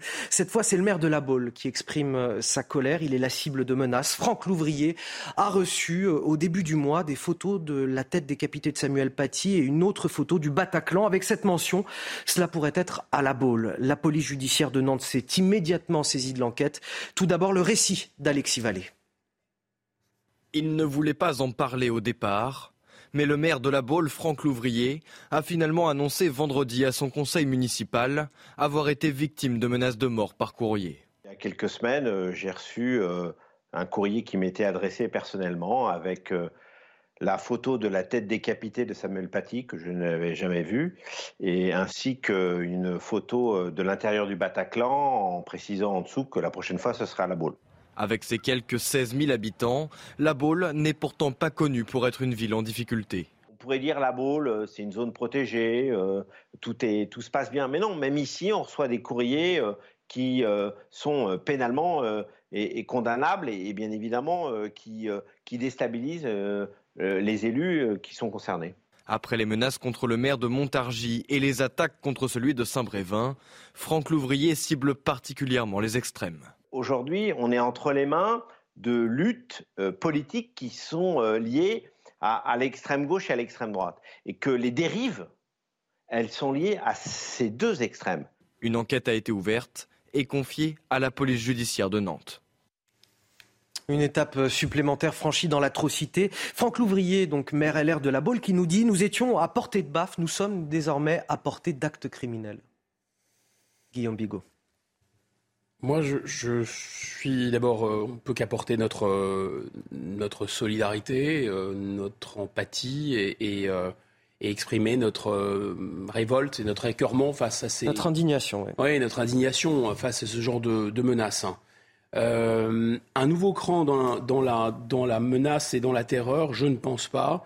Je pense qu'après euh, la décapitation en pleine rue et en plein jour d'un professeur qui se savait menacé, qui a été euh, lynché sur les réseaux sociaux, vous savez, depuis 2012, il y a 70 attentats terroristes djihadistes qui ont été déjoués par la DGSI, 271 morts, 1200 blessés. C'est pas comme si on découvrait que n'importe qui euh, est menacé en réalité, c'est tombé effectivement sur n'importe qui. En général, il y a des charges symboliques. Donc ce peut être les maires, ce peuvent être des prêtres, ce peut être des rabbins, ce peut être d'ailleurs des imams trop, euh, trop mous, ce peuvent être euh, des écoliers, on l'a déjà vu, ce peut être évidemment des policiers.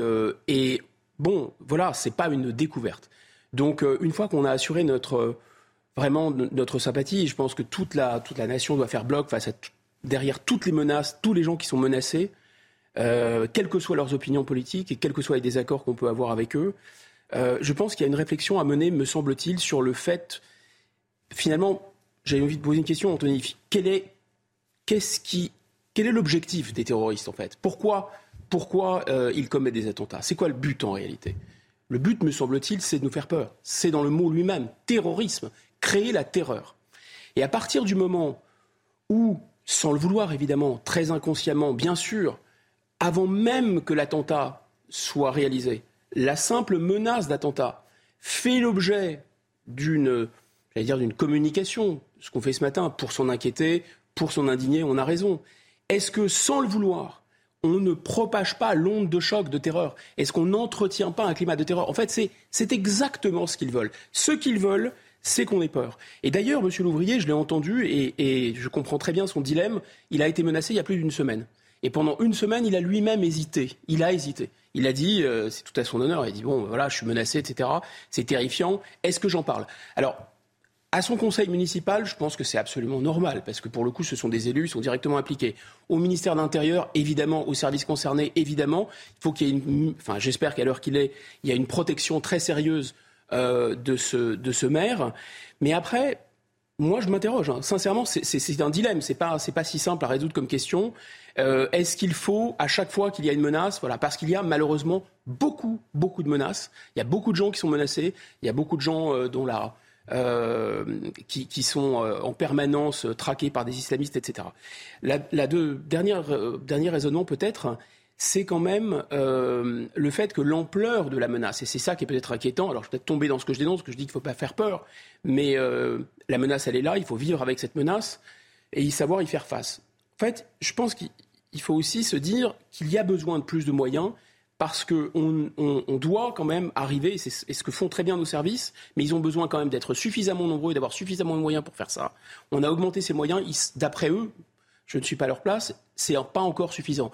Parce que compte tenu des gens à surveiller, compte tenu des cibles à surveiller, pour faire le tri entre des menaces qui sont réelles et des menaces qui ne sont pas réelles, il y a quand même besoin de beaucoup de monde. Et par rapport à l'ampleur des menaces, je pense qu'on n'est pas euh, suffisamment outillé en nombre d'hommes.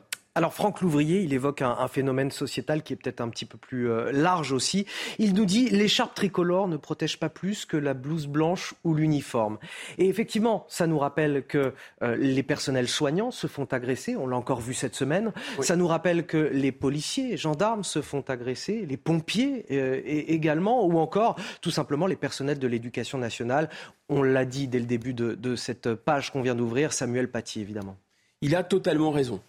Il a totalement raison, et pourtant, il y a quelque chose qui me gêne un peu dans ce discours, parce que dans la même séquence, dire qu'on a reçu une photo de la tête de Samuel Paty, une photo à l'intérieur du Bataclan, qu'on est soi-même ainsi que sa ville menacée euh, par des, tueurs sanguinaires euh, au nom de l'islamisme, et finir, euh, disons, cette intervention en expliquant que tous les maires sont menacés et par l'extrême gauche qui commentait aussi la manifestation à Saint-Brévin, et euh, par l'extrême droite.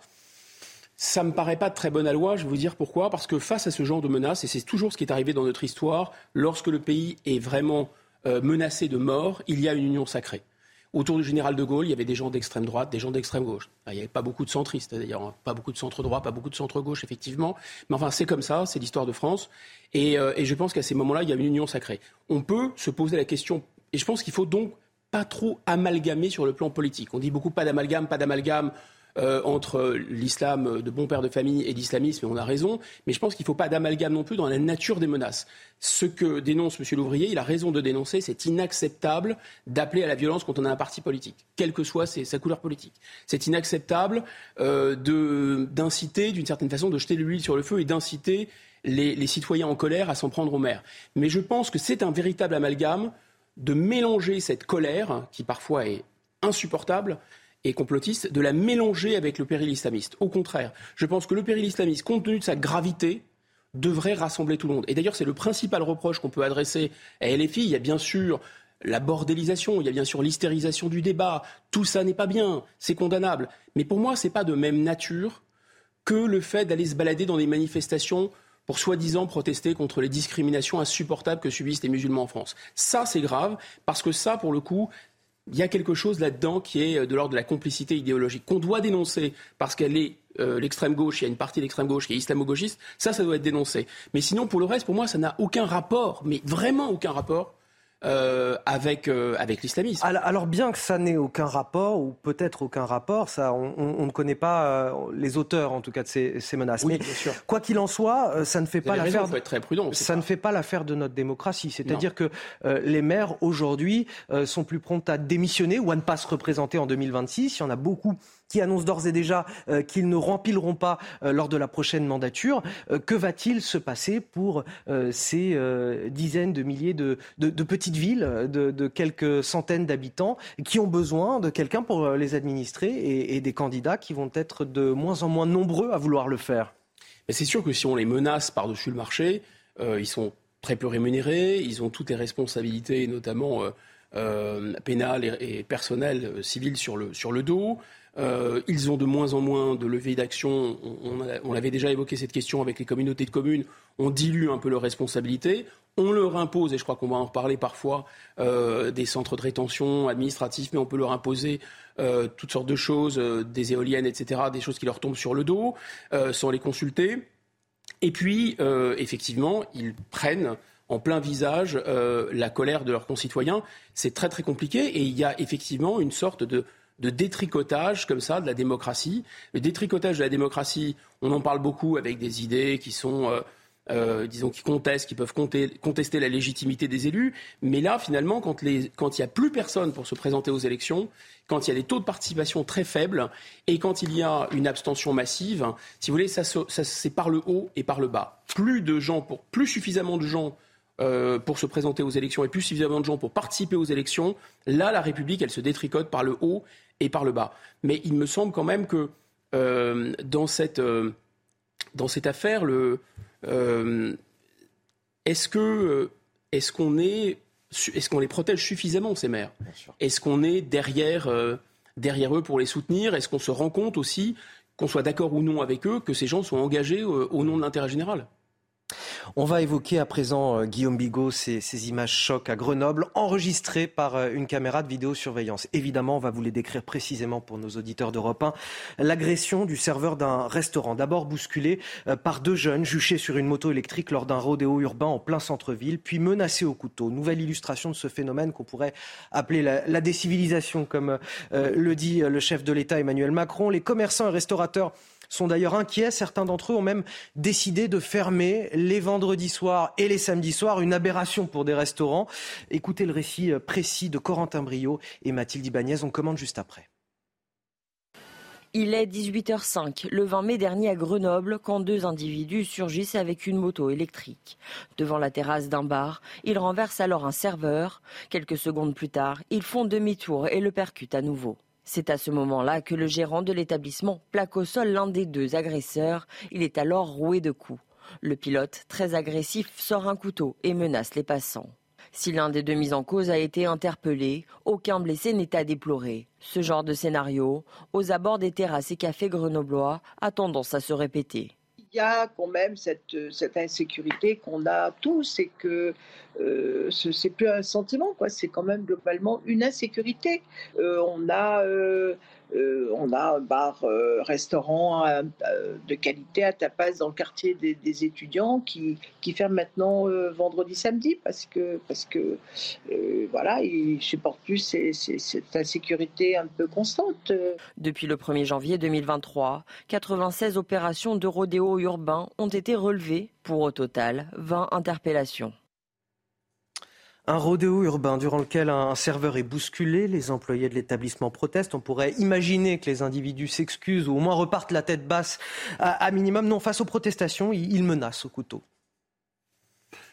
C'est à peine, enfin, je sais pas, c'est pas, pas très surprenant. C'est-à-dire qu'on sait bien qu'il y a euh, un état d'esprit, euh, je dirais euh, une sorte de d'esprit de clan, d'esprit de, de meute euh, qui a des mœurs ultra violents et qui n'a de cesse hein, euh, de montrer à la société, j'allais dire, euh, la société sédentaire, à la société qui respecte les lois, que eux, non seulement ne respectent pas les lois, mais sont les maîtres en fait et font ce qu'ils veulent quand ils veulent. Et à la fin, c'est les restaurants qui ferment. Évidemment, ce sont les restaurants qui ferment. et, et c'est alors, on peut se dire, ok, il y a des éléments qui sont sur l'ensemble du territoire quand vous avez des villes étudiantes, quand vous avez, disons, une clientèle particulière pour les produits stupéfiants, quand vous avez des quartiers sensibles qui sont euh, des ghettos dans lesquels il y a beaucoup de trafiquants, et lorsque vous avez sur l'ensemble du territoire, c'est pas que à Grenoble, une justice qui a non pas baissé les bras, mais dont on sait qu'elle manque de places de prison, que parfois elle individualise les peines, elle les adoucit, etc. pour différentes raisons ça veut dire qu'il y a un sentiment d'impunité et ça veut dire qu'il y a effectivement cette, euh, euh, la confrontation entre deux univers. L'univers de ces, de ces caïds qui font ce qu'ils veulent quand ils veulent et euh, une société, disons, qui qui n'a pas capitulé, il ne faut pas non plus exagérer, mais qui se sent absolument démunis et désemparés. Maintenant, à Grenoble, il y a un autre phénomène qui est très étonnant, c'est qu'à Grenoble, et, on voit quand même dans les statistiques et dans les chiffres, dès lors qu'un maire lui-même euh, pense que la priorité, sa priorité, c'est euh, de euh, rebaptiser le calendrier et de le faire redémarrer, je ne sais pas quoi, avec euh, il est, c'est, vous parlez, vous, je, Je, précise, vous parlez d'Éric Piolle, et, Éric Piolle qui propose des, jours fériés laïques, voilà, plutôt que religieux, ceux qui sont déjà instaurés dans le calendrier. pour nous réunir, c'est-à-dire fêter un jour LGBT, ça nous réunirait, etc. Enfin, tout ça est très étrange. Donc, Éric Piolle a des priorités qui sont rebaptiser le calendrier et arracher finalement euh, les fêtes religieuses. Donc vous faites un lien, vous, entre la, délinquance à, Grenoble, par exemple, et la coloration politique ah, C'est pas moi qui fait. Je, note simplement que lorsqu'il y a des maires qui se lavent les mains, qui se désintéressent, qui puisqu'il a commencé en arrivant, il a retiré les caméras de, de vidéosurveillance, il dit qu'il ne faut pas exagérer, euh, il ne faut pas stigmatiser, etc. Il, a, il tient ce discours-là et il y, a, il y a un effet. Alors ça, c'est assez curieux parce que ce n'est pas M. Piolle directement qui, euh, qui peut être tenu pour responsable indirectement peut-être. On peut dire qu'il refuse euh, de sévir ou de se doter des moyens. Il avait refusé une aide notamment euh, de la région. Non, c'est un phénomène très étrange qui est finalement anthropologique. C'est-à-dire que euh, dans là, c'est une, une, municipalité. Lorsque, la, lorsque le responsable d'une municipalité, c'est comme dans une entreprise. Si vous avez un patron un peu laxiste, il y a une atmosphère qui va s'installer dans une entreprise. Voilà, c'est vrai à l'échelle d'une entreprise, c'est vrai à l'échelle d'une ville, c'est évidemment vrai à l'échelle d'un État. Et donc, ça a un effet, aussi étrange que ça puisse paraître, ça a un effet. Je n'arrive pas vraiment à l'expliquer, mais je pense que ça a véritablement un effet. Ensuite, donc ils se sentent un peu, ils se sentent doublement, si vous voulez, euh, dans une sorte, dans une forme d'impunité euh, dans la ville de Grenoble. Maintenant, ce phénomène-là, il est curieux aussi parce que on ne comprend pas comment ça peut fonctionner. Vous le dites vous-même, il y a des gens qui sont déjà dans l'illégalité, qui font euh, euh, du rodéo urbain, euh, on se plaint, et non contents de, partir ou d'admettre qu'ils ont mis la vie d'autrui en danger, parce qu'on peut dire, bon, ils ne font que se faire plaisir avec du rodéo urbain, etc. Non, on voit bien derrière ce rodéo urbain, c'est même plus qu'une provocation, c'est la volonté vraiment d'imposer par la force euh, sa, domination. Et donc c'est normal, ils reviennent en arrière parce que apparemment les gens n'avaient pas compris que ce sont eux les maîtres. Et donc je pense que derrière il y a cette idée que euh, et je pense qu'il y a beaucoup de confusion avec ces histoires, avec l'immigration d'un côté, le trafic de stupéfiants de l'autre. Bien sûr que les deux phénomènes sont connectés, mais certains dans le débat public disent ah oui, le problème c'est quand même l'immigration, le problème c'est qu'il y a une autre civilisation, d'autres mœurs. Je pense que non, ce n'est pas vraiment le problème. Et l'autre partie du, dans le débat politique, on dit mais ce n'est que parce qu'il y a du trafic de drogue, ça n'a aucun rapport euh, euh, avec des mœurs différentes, avec les origines. Je pense que c'est ni l'un ni l'autre. Évidemment, c'est scandaleux de dire euh, que tous les immigrés en France, ou tous les gens d'origine immigrée, ont un, rapport avec ce genre de, de nervis ou d'individus insupportables.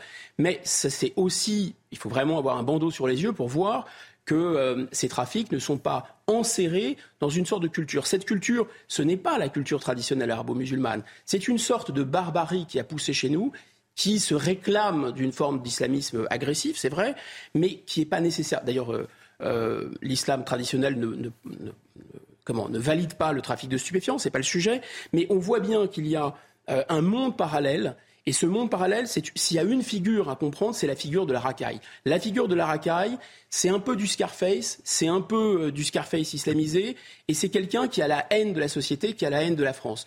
Tant que cette figure de la racaille n'est pas dénoncée comme une figure du mal et est vue comme une espèce de victime, on s'en sortira pas. Ces images montrent qu'ils ne sont pas des victimes, ce sont des gens agressifs. Qu'est-ce qu'on fait euh, face au, au rodéo urbain, face à euh, la, sanction pénale également? Que, Comment doit-elle euh, être par rapport à ces individus que, que vous dénoncez? Bah, les, sanctions, elles existent, elles sont simplement pas appliquées déjà pour commencer. Il faut les appliquer.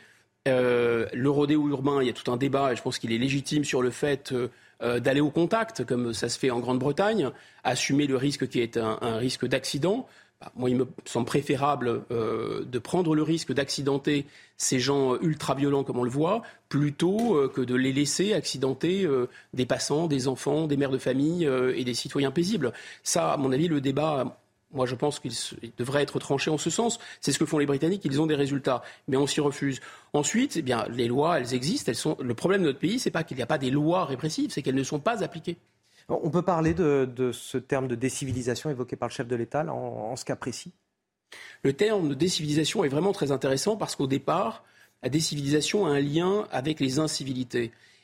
Et il y a une même racine. Hmm. Et en fait, l'incivilité, c'était un terme qu'on avait utilisé pour euphémiser ce, problème. C'est-à-dire le fait qu'il y ait des, barbares, appelons ça des barbares, le fait qu'il y ait des gens qui, pour qui l'autre n'existe pas, l'autre, s'il n'a pas ma, religion, s'il n'a pas ma couleur de peau, s'il n'habite pas mon quartier, s'il n'appartient pas à mon clan, s'il n'est pas dans mon réseau de, trafic, euh, l'autre, je peux le détruire, l'autre n'est rien. Voilà. Donc ça, ces gens-là, on a voulu dire qu'il manquait de politesse. Mais ce qui est intéressant dans ce terme, c'est derrière la civilité, on se rend compte qu'il y a plus grave que la civilité, il y a la cité. Et derrière le manque de civilité, il y a le fait qu'il n'y a plus rien pour tenir, enfin plus rien, c'est un peu exagéré pour tenir les gens ensemble. Parce que la réaction, ça a été, oui, mais c'est un terme utilisé par Renaud Camus. On sait bien que c'est le, le, sociologue Norbert Elias qui l'a utilisé en premier. Déjà, Renaud Camus, s'il dit euh, petite cuillère, alors on n'aura plus le droit d'utiliser le mot petite cuillère, c'est un peu bizarre. Mais Norbert Elias, on est vraiment dans le cœur de ce phénomène parce que qu'est-ce qu'il explique, Norbert Elias? Il dit que la civilisation, c'est de permettre aux gens de refouler leurs pulsions violentes. C'est ça le processus de, civilisation. Et donc la décivilisation, c'est l'inverse, c'est quand les pulsions peuvent rejaillir. Face à Bigot sur CNews et sur Europe 1. Il est 8h30, c'est l'heure du rappel de l'actualité. Ce matin, c'est avec vous, Sandra Tchombo. Bonjour. Bonjour Anthony, bonjour à tous. Le maire de la Baule menacé de mort. Euh, Franck Louvry a évoqué le sujet hier lors du conseil municipal. Un courrier lui a été adressé il y a quelques jours. Il comprenait des photos de la tête décapitée de Samuel Paty et de l'attentat au Bataclan. Franck Louvrier cible particulièrement les extrêmes. La Russie a commencé à transférer des armes nucléaires vers la Biélorussie. Vladimir Poutine avait brandi cette menace en mars dernier. Il aurait signé un décret en ce sens. C'est ce qu'affirme le président Alexandre Loukachenko. Il était à Moscou jeudi pour un sommet régional. De son côté, la Russie n'a fait aucun commentaire. 30 ans après, Marseille refait la fête. Hier, les supporters de l'OM ont célébré la victoire de leur club en Ligue des Champions. Les joueurs de l'époque ont pris part aux festivités. À 23h, les cloches de Notre-Dame de la Garde ont sonné à la volée. Des fumigènes ont même été allumés sur plus de 20 km.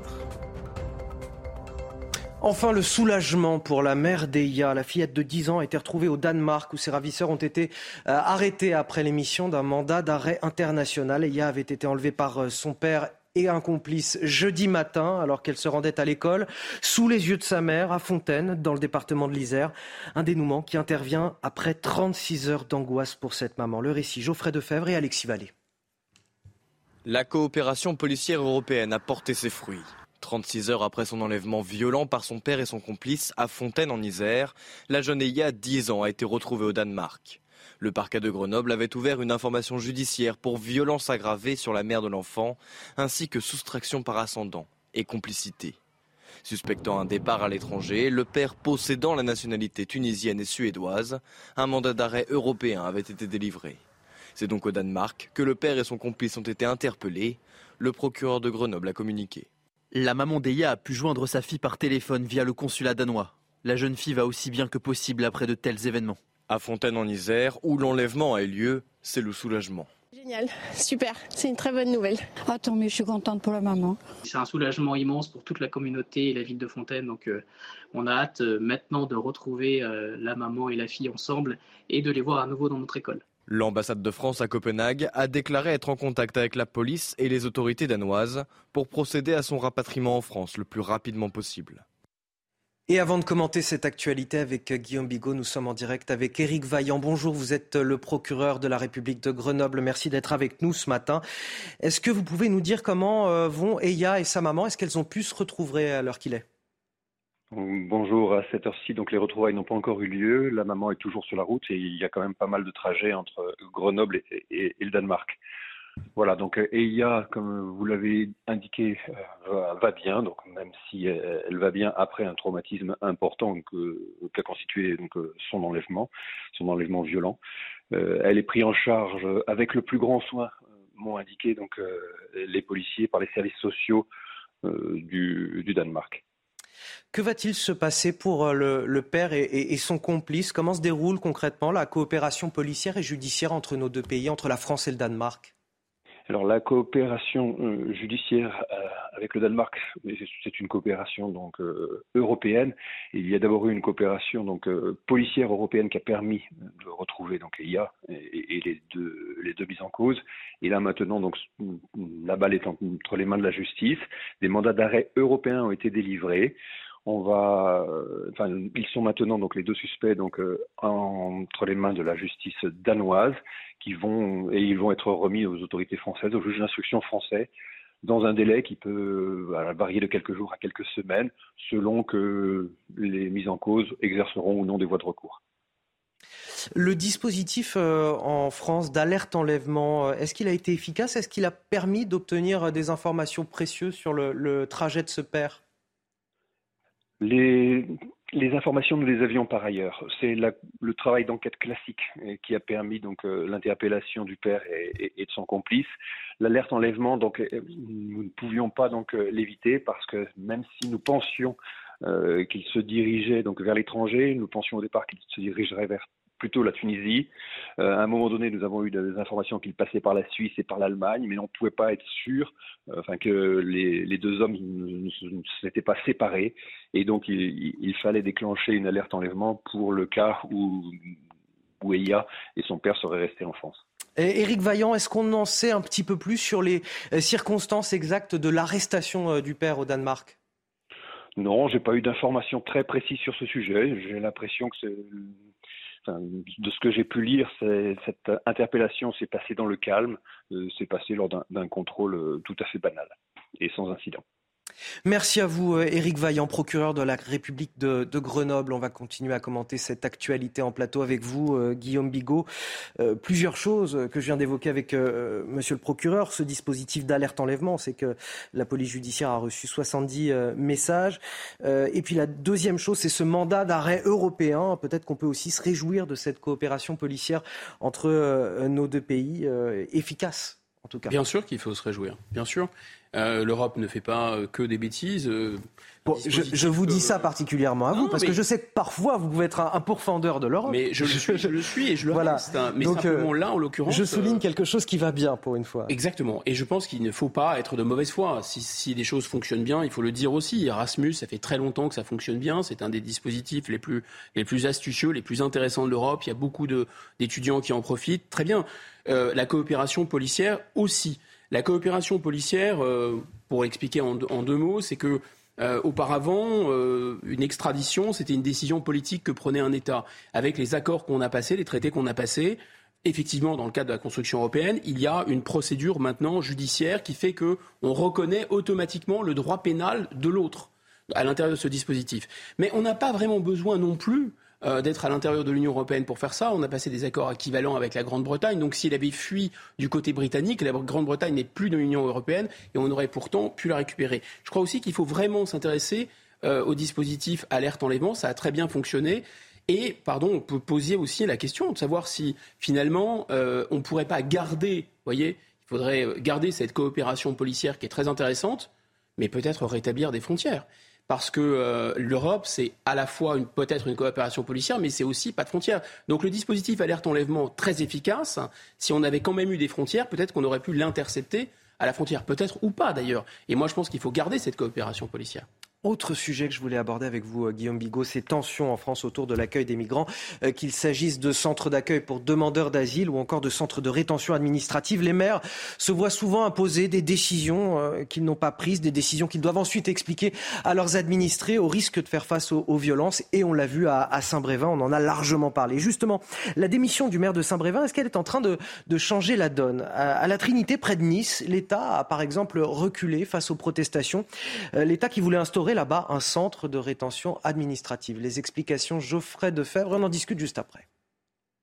La mobilisation de la population et des élus locaux a eu raison du projet d'implantation d'un centre de rétention administrative dans la commune de la Trinité au nord de Nice. Alors que la gestion du flux migratoire est un sujet sensible dans les Alpes-Maritimes, le maire défend sa position. Je crois qu'il faut l'aborder aussi avec une politique d'aménagement équilibré du territoire. C'est la raison pour laquelle, euh, alors même que nous venions d'accueillir des, mineurs non accompagnés, euh, nous considérions que ça n'était pas le bon lieu chez nous que de venir implanter aussi un centre de rétention administrative. Le projet de construction du centre de rétention administrative était prévu ici, sur le stade de la commune. Située en zone de sécurité prioritaire, elle souhaitait y accueillir une gendarmerie. Après la gestion de la situation du maire de Saint-Brévin, Ladislas Polski a eu peur d'être lâché par l'État.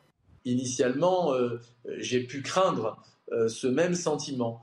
Aujourd'hui, euh, force est de constater que je n'ai pas été lâché par l'État, mais qu'au contraire, le gouvernement, au plus haut niveau, par la voix du ministre de l'Intérieur, a entendu nos arguments. Le maire de Nice, Christian Estrosi, a proposé au ministère de l'Intérieur que sa commune accueille le nouveau centre de rétention administrative des Alpes-Maritimes. Alors, à votre avis, Guillaume Bigot, est-ce que euh, l'affaire de Saint-Brévin a un petit peu changé la donne? Est-ce que euh, l'État peut-être se dit aujourd'hui que l'accueil, la répartition des migrants sur le territoire, c'est quelque chose qui doit se faire de manière concertée avec les habitants, avec les communes? Non, pour être franc, je n'y crois pas du tout. Bien sûr qu'il y a une séquence de communication, puisque désormais la politique se confond avec la communication. Et donc, quand un sujet euh, émerge, ça crève un peu la, euh, bulle médiatique. Donc, ça déclenche une indignation, ça déclenche euh, une communication et parfois, effectivement, des réactions de prudence. Est-ce qu'on est là-dedans? Vous savez, précisément, euh, au moment où il y avait Saint-Brévin. Et Saint-Brévin, ça date déjà du mois de mars, me semble-t-il, hein, si ma mémoire est bonne. Il y avait déjà eu des alertes et le maire avait déjà été menacé il y a assez longtemps. Euh, là, le, projet euh, qui visait la, Trinité, donc une commune dans le, dans le nord de, Nice, hein, sur la hauteur, dans la montagne, c'était un projet qui était bien en route. Et là, je trouve que Ladislas Polski, le, le maire, a vraiment changé de ton.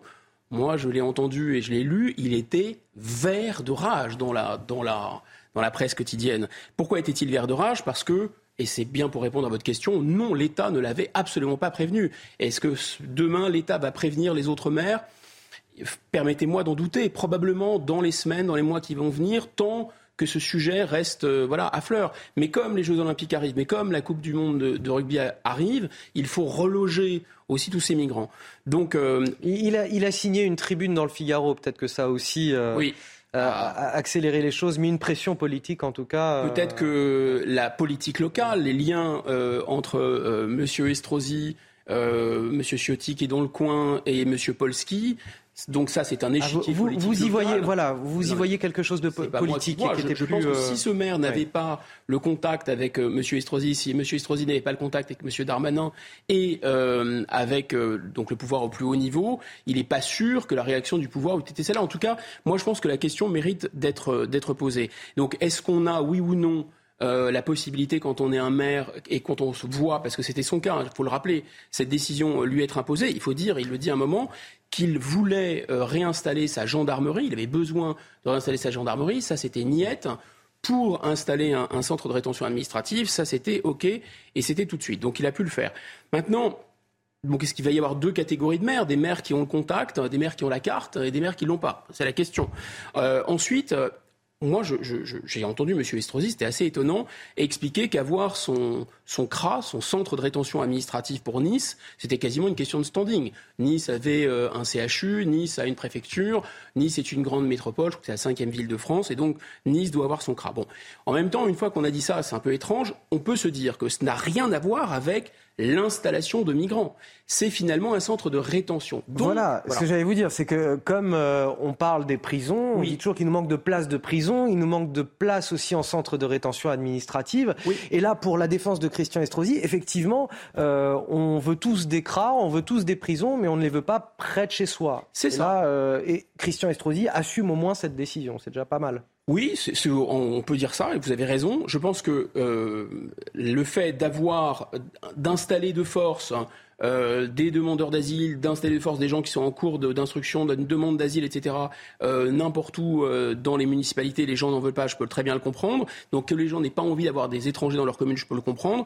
Mais il faut faire le choix là entre les avoir dans un CRA et ne plus les avoir dans son pays, en l'occurrence. Puisque quand ils sont dans les CRA, normalement, euh, c'est qu'ils sont dans une procédure d'expulsion. Alors je dis bien normalement, parce qu'il ne faut pas non plus. Euh, euh, c'est pas parce qu'on va créer quelques CRA de plus. Vous savez, les CRA, il y en a quand même très peu en France. Il y a une capacité d'accueil, je crois, de 2500.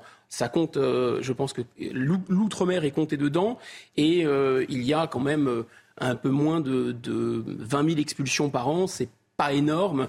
Euh, on estime euh, la population de clandestins entre 700 000 et 1 million. Vous voyez Donc euh, on est quand même dans des ordres de grandeur qui sont tout à fait dérisoires. Donc quelques cras de plus, c'est bien. Ça ne changera absolument pas la donne. Mais effectivement, on ne peut pas et vouloir que les étrangers soient expulsés et refuser ces cras. Même raisonnement pour les prisons. Vous avez raison de faire le lien. Ce n'est pas possible. Et donc ça nous amène à une autre réflexion. Si l'État promeut une, une, une politique qui est contradictoire, c'est-à-dire une politique pénale laxiste et en même temps veut, construire des prisons, veut accueillir plus de migrants, donner des nouveaux titres de, légalisation et en même temps veut construire des CRA. Si l'État a une politique euh, contradictoire, si l'État a une politique qui va contre l'intérêt général, ça va hérisser le poil de tous les citoyens et hérisser le poil de tous les maires. C'est ça le problème. Or, normalement, l'État devrait suivre l'intérêt général, donc la majorité, et en ce sens, elle aurait la capacité et l'autorité nécessaire pour faire appliquer à tous et à toutes les communes l'intérêt général. Face à Bigot sur CNews et sur Europe 1, il est à présent 8h45. Euh, On va évoquer euh, la cote de popularité du chef de l'État qui, euh, aussi surprenant que cela puisse paraître, part à la hausse. Plus 6 points selon un dernier sondage BVA. Il passe de 26 à 32% d'opinion favorable.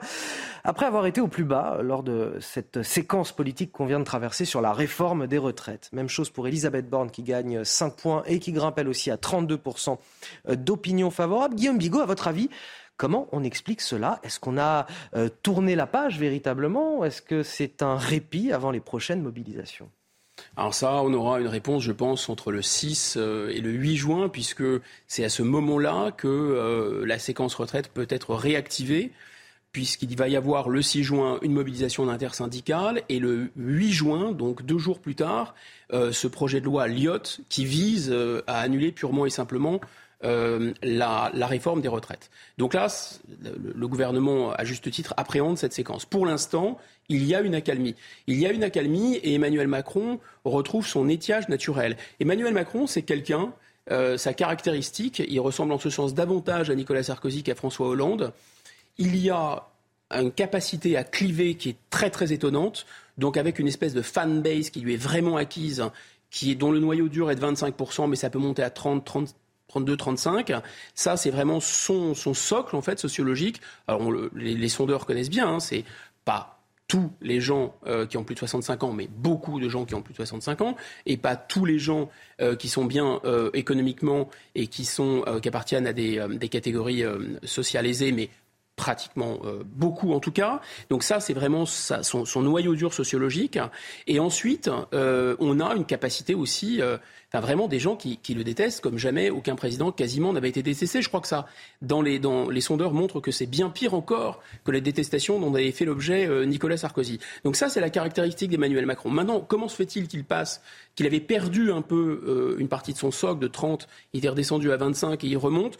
Vous l'avez dit, je pense que c'est vraiment la séquence des retraites, parce que la séquence des retraites, même pour les gens qui sont de son côté, euh, qui pensent que c'est une bonne mesure, etc., peuvent s'interroger sur la méthode qu'il a utilisée et peuvent se demander si finalement la tension extrême dans le pays et la violence qui monte, à qui le doit-on?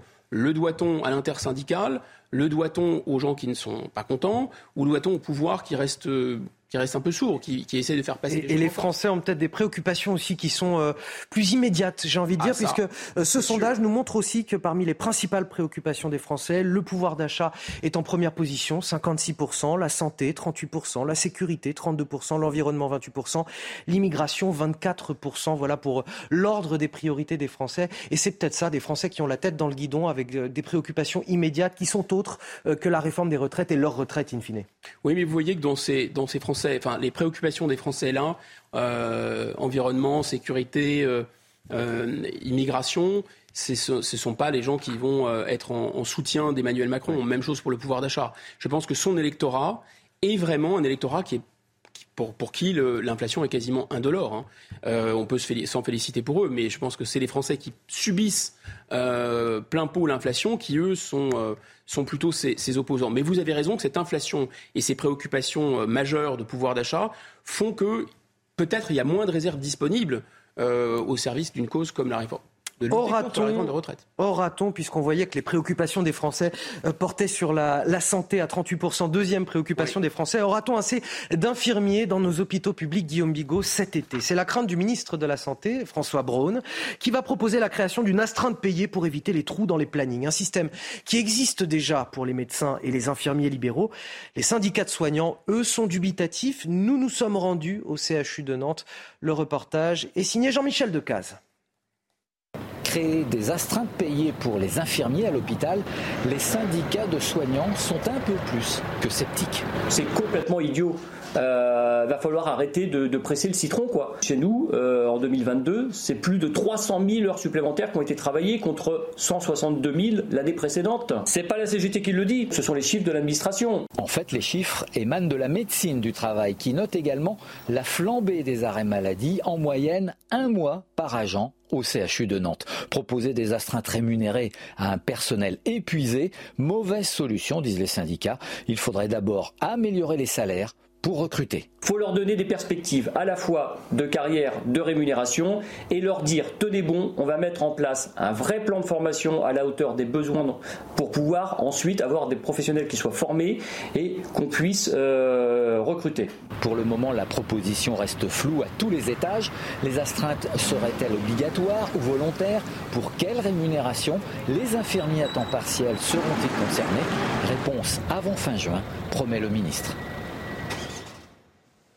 Alors vous entendez Guillaume Bigot ce qui est dit dans ce reportage. Près de 300 000 heures supplémentaires en 2022 pour les personnels soignants contre 162 000 l'année précédente. Chiffre de la médecine du travail qui souligne aussi la flambée des arrêts euh, maladie. Un mois par agent en moyenne au CHU de Nantes. Et on pense vraiment euh, que les astreintes payées, ça va être la solution. Est-ce que c'est pas plutôt d'embaucher davantage de personnel soignant? Est-ce que c'est pas aussi de mieux les rémunérer?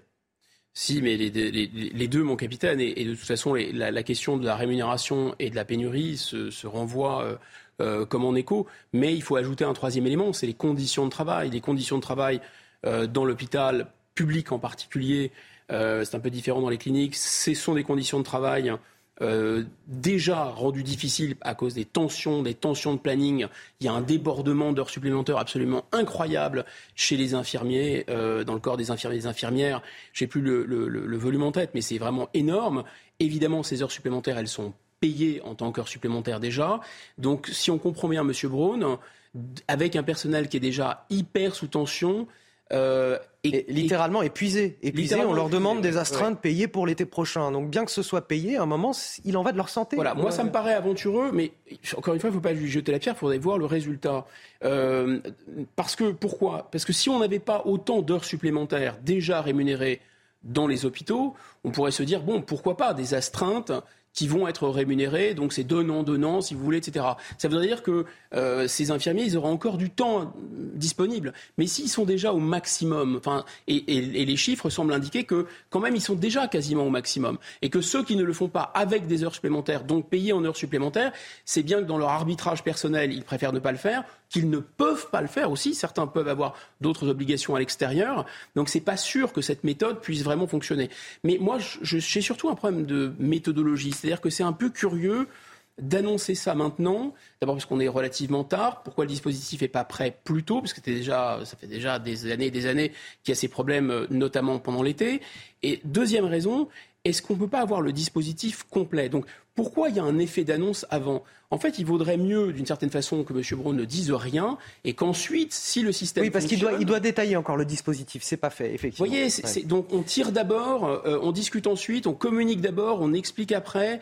Est-ce que. Moi, je, me demande même, d'ailleurs, conseiller leur donner, mais ce serait, moi, je trouverais formidable que M. Braun trouve une solution, une bonne solution, la mette en œuvre, et ensuite viennent, euh, mobilisent la presse et disent regardez, vous savez quoi, on a résolu ce problème parce qu'on a trouvé une solution et qu'elle fonctionne. Là, il s'expose quand même, à mon avis, c'est un peu dangereux. Vous savez que la crise du système de santé, Emmanuel Macron l'a dit, elle ne sera pas résolue avant une dizaine d'années, de toute façon. Mais ça renvoie aussi à la crise d'un système politique qui préfèrent communiquer plutôt qu'agir, communiquer avant qu'agir, communiquer pour ne pas agir ou pour mal agir. C'est aussi le même phénomène parce que ça renvoie très directement à ce qui se passe à l'intérieur des hôpitaux. À l'intérieur des hôpitaux, on a donné le pouvoir effectivement à des managers qui veulent communiquer sur le développement durable ou je ne sais pas trop quoi. C'est très mignon tout ça. Mais en réalité, combien il y a d'infirmières? Est-ce que vous les payez suffisamment? Qui a le pouvoir dans les hôpitaux? Eh Bien, il, il se trouve que ce sont ces managers communicants et que ce ne sont pas les soignants. Et on arrive à la fin de notre échange. Guillaume Bigot, merci à vous. Vous restez avec nous sur euh, CNews et sur Europe 1. Euh, sur CNews, la matinale week-end se poursuit. Sur Europe 1, c'est l'heure de retrouver Lénaïque Monnier et Frédéric Tadei. C'est arrivé cette semaine. Excellent week-end à tous sur nos deux antennes. Problème de pare-brise? Pas de stress. Partez tranquille avec la météo et Point S-Glace. Réparation et remplacement de pare-brise. Le ressenti va être carrément estival sur une partie du pays aujourd'hui et c'est parti pour durer tout au long de ce week-end prolongé. Et on démarre ce matin avec de très belles éclaircies sur tout l'ouest de la France et sur l'est, tout au plus quelques nuages, mais rien de bien méchant. Parfois quelques brumes, brouillards sur les côtes de la Manche, sur les régions centrales, mais ils vont se dissiper très vite. On a toujours cette petite bise de nord-est sur le nord-ouest, d'un ressenti assez frais quand même le long des côtes. Au cours de l'après-midi, vraiment une superbe après-midi sur toute la moitié nord, quasiment aucun nuage. On peut avoir le développement de quelques nuages de beau temps qu'on appelle cumulus. C'est tout, rien de plus. Par contre, sur le sud, c'est différent. Encore des averses orageuses, mais essentiellement sur les reliefs des Pyrénées, du Massif central, des Alpes, parfois euh, du Jura. Ces averses peuvent être violentes localement, mais vraiment uniquement en altitude. Elles peuvent déborder en plaine à partir de la fin d'après-midi et début de soirée. Les températures sont agréables ce matin. Elles vont monter très vite avec le soleil. 13 degrés à Paris, 14 à Bourges, 18 pour Nice et pour Cannes. Pour l'après-midi, les valeurs sont supérieures aux moyennes de saison, de 3 à 6 degrés supplémentaires, en particulier sur la moitié nord, jusqu'à 26 à Paris. C'est la première fois de l'année que nous dépassons les 25 sur la capitale. Problème de pare-brise Pas de stress. Repartez tranquille après la météo avec Point S-Glace. Réparation et remplacement de pare-brise mais un ressenti estival également sur le plateau de la matinale week-end de CNews. Je suis ravi de vous accueillir. On est ensemble encore jusqu'à 10h pour de l'info, de l'analyse, des débats avec Najwa Laïté qui vient de nous rejoindre. Bonjour. Bonjour Anthony. Najwa Bonjour à tous. avocate. Et face à vous, toujours Guillaume Bigot, politologue, qui m'accompagne comme à l'accoutumée. Rebonjour Guillaume Bigot. Voici tout de suite euh, les titres de votre journal de 9h. À la une, nous étions à, à portée de baffe. Nous sommes désormais à portée d'actes criminels. Encore une fois, ce matin, on vous parle de la colère d'un élu, Franck Louvrier maire de la Baule, gravement menacé par courrier. Il a reçu des photos de Samuel Paty décapité ou encore des photos du Bataclan. Des méthodes inacceptables, dit-il, qui visent à avoir gain de cause par la terreur, la brutalité. On en parle dès le début de ce journal. Le soulagement dans l'Isère, une bonne nouvelle. Enfin, la petite Eya, 10 ans, enlevée par son père et un complice, a été retrouvée euh, saine et sauve à plusieurs euh, centaines de kilomètres euh, de là, au Danemark. Les ravisseurs ont été interpellés après 36 heures de traque, fruit d'une intense coopération européenne. L'Europe, c'est aussi ça, se félicite le ministre de la Justice, Éric Dupont-Moretti, sur Twitter. C'est effectivement peut-être l'occasion de se réjouir de ce qui marche en Europe. Vous nous donnerez votre avis sur ce plateau. La Russie a livré cette semaine des armes nucléaires tactiques à son allié biélorusse, frontalier des Européens, tel Pierre et le loup, Vladimir Poutine, brandit encore une fois la menace nucléaire. Faut-il s'en inquiéter? Je poserai la question à notre spécialiste des questions internationales sur ce plateau, Harold Iman. Encore une illustration euh, du climat de violence à l'égard de nos élus. Cette fois, c'est le maire de la Baule qui est euh, cible de menaces. Franck Louvrier, euh, maire LR de la commune, a reçu au début du mois des photos de Samuel Paty, de ce professeur décapité, et une autre photo de l'intérieur du Bataclan avec cette mention. Cela pourrait être à, à la Baule. La police judiciaire de Nantes s'est immédiatement saisie de l'enquête. Le récit tout de suite d'Alexis Vallée. Il ne voulait pas en parler au départ mais le maire de la Baule, Franck Louvrier, a finalement annoncé vendredi à son conseil municipal avoir été victime de menaces de mort par courrier. Il y a quelques semaines, j'ai reçu un courrier qui m'était adressé personnellement avec la photo de la tête décapitée de Samuel Paty et une photo de l'intérieur du Bataclan, en précisant en dessous que la prochaine fois, ce serait à la Baule. Avec ses quelques 16 000 habitants, la Baule n'est pourtant pas connue pour être une ville en difficulté.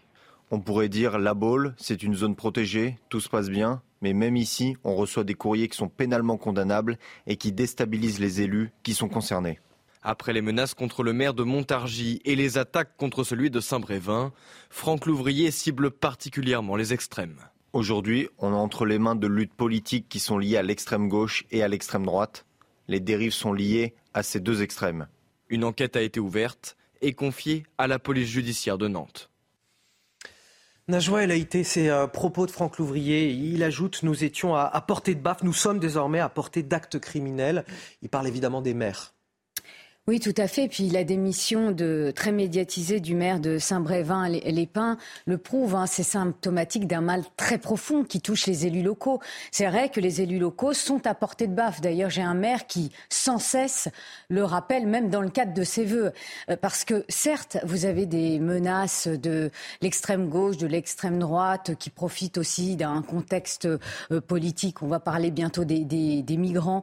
Mais euh, au-delà de ça, vous avez également des habitants qui deviennent de plus en plus agressifs, euh, de plus en plus individualiste. dès qu'aujourd'hui, dès qu'il y a une, opposition, une contestation, on, répond par euh, la menace, la violence envers l'élu qui prend une décision dans une commune. Ah non, mais complètement. Et donc, euh, ça va au-delà de l'extrême gauche et de l'extrême droite. Bien sûr qu'il y a une responsabilité euh, de ces deux extrêmes. Mais je vous assure... Quand mais une violence banalisée dans la société, en fait. Il y a une violence banalisée dans la société. Il y a un déferlement de violence qui touche bah, le citoyen français. Après, il s'agit de comprendre pourquoi on est arrivé à un tel déferlement de violence qui touche mais tout le monde, c'est-à-dire, euh, et puis particulièrement, j'allais dire, euh, les symboles de l'État. Vous avez l'élu local, mais vous avez également le, député, vous avez également des établissements étatiques qui sont pris pour cible et qui sont les symboles de l'État. Et, donc, il s'agit de comprendre pourquoi on en est arrivé là l'écharpe tricolore ne protège pas plus que la blouse blanche ou l'uniforme. C'est aussi ce que dit euh, Franck Louvrier. Dans la menace, on, atteint quand même un, degré de, violence dans cette menace assez exceptionnel. C'est-à-dire que faire référence à, Samuel Paty ou au Bataclan, c'est absolument ignoble. Oui, mais c'est pas comme si un professeur n'avait pas déjà justement été décapité en plein jour. C'est pas comme s'il y avait pas eu euh, depuis 2012 1200 euh, blessés et 270 morts. Bon, donc on franchit pas un palier. En fait, ce, palier, il y a très longtemps qu'il a été franchi en réalité. Il y a des gens qui sont euh, sous protection policière H24 dans notre pays. Hein, il faut le rappeler quand même. Il y en a beaucoup d'ailleurs. Euh, et les menaces sont constantes visant tout le monde. Un, il faut assurer notre solidarité totale toute la nation, tout le monde, qu'on soit d'accord ou pas avec euh, euh, avec euh, Franck Louvrier, il faut l'assurer. Les politiques, en tout cas, menées par les oui, élus. notre solidarité, notre sympathie, le soutenir, il faut que l'État le protège, etc. Mais il y a deux problèmes. À mon avis, un, faut-il communiquer ce genre de menaces C'est véritablement une question, parce que ce que veulent les terroristes, c'est nous terroriser. C'est que ça sache. Donc, en communiquant ce genre de choses, mm. finalement, ils n'ont même pas besoin de faire le travail, on fait le travail à leur place. Mais d'ailleurs, qu'ils soient terroristes ou pas, que ce soit simplement des gens en colère qui utilisent euh, la, violence terroriste pour, pour faire peur aux élus, c'est simplement voilà quelque chose qui peut être utilisé à dessein. Et effectivement, en parler, ça peut euh, mettre en péril tous les autres élus. Moi, je pense qu'on doit mettre au banc de la société, démocratique pour le coup. Et il y a des gradations. Moi, je, là où je, là, je suis plus d'accord avec euh, M. Louvrier, euh, en dépit de toute la solidarité qu'on doit afficher avec lui, c'est les, les, conséquences politiques qu'il en tire et le grand sac à amalgame, mm. si vous voulez, en disant l'extrême droite, l'extrême gauche, c'est pareil que, les, que les gens qui décapitent euh, qui égorge, euh, qui rafale à coups de Kalachnikov, tout ça c'est pareil. Eh bien non, Monsieur Louvrier, ce n'est pas pareil. Moi, je suis, euh, je pense que s'il y a des gens qui sont très proches, malheureusement, qui ont un peu les yeux de chimène pour les islamistes à l'extrême gauche, ça, ça doit être dénoncé. Mais il faut bien comprendre que si la violence politique est inacceptable, si l'agression des maires est inacceptable, si le climat de violence même verbale est inacceptable dans notre pays, euh, un président de la République, effectivement, on peut répondre à M. Louvrier, ne doit pas dire bah, viens, descends ici, vas-y, viens, on va causer. Vous voyez à qui je fais allusion, par exemple? Donc ça, c'est pas possible, en effet. Mais d'un autre côté, cette violence islamiste, elle n'a, à mon avis, rien à voir. Et justement, dans les moments, euh, dans les heures les plus sombres du pays, quand, quand la violence, quand les couteaux sont tirés, qui était là, en fait, pour défendre le pays? L'extrême gauche et l'extrême droite. C'est eux qui ont rejoint le général de Gaulle. Peut-être que M. Louvrier, se le rappelle de temps en temps, parce qu'il n'y avait aucun centriste à Londres. On va parler d'une bonne nouvelle euh, ce matin. On en a pas, non mais on n'en a pas beaucoup. Alors je le ah souligne. On a retrouvé la, petite euh, Eya, 10 euh, ans, au, Danemark. Soulagement pour sa mère évidemment. Ses ravisseurs ont été arrêtés après l'émission d'un mandat d'arrêt européen. Eya avait été enlevée, on le rappelle, par son père et un complice jeudi matin, alors qu'elle se rendait à l'école sous les yeux de sa mère à Fontaine, dans le département de l'Isère. Un dénouement qui intervient après 36 heures d'angoisse pour cette maman. Le récit Geoffrey Defebvre et Alexis Vallée. La coopération policière européenne a porté ses fruits. 36 heures après son enlèvement violent par son père et son complice à Fontaine en Isère, la jeune Eya, 10 ans, a été retrouvée au Danemark. Le parquet de Grenoble avait ouvert une information judiciaire pour violence aggravée sur la mère de l'enfant, ainsi que soustraction par ascendant et complicité.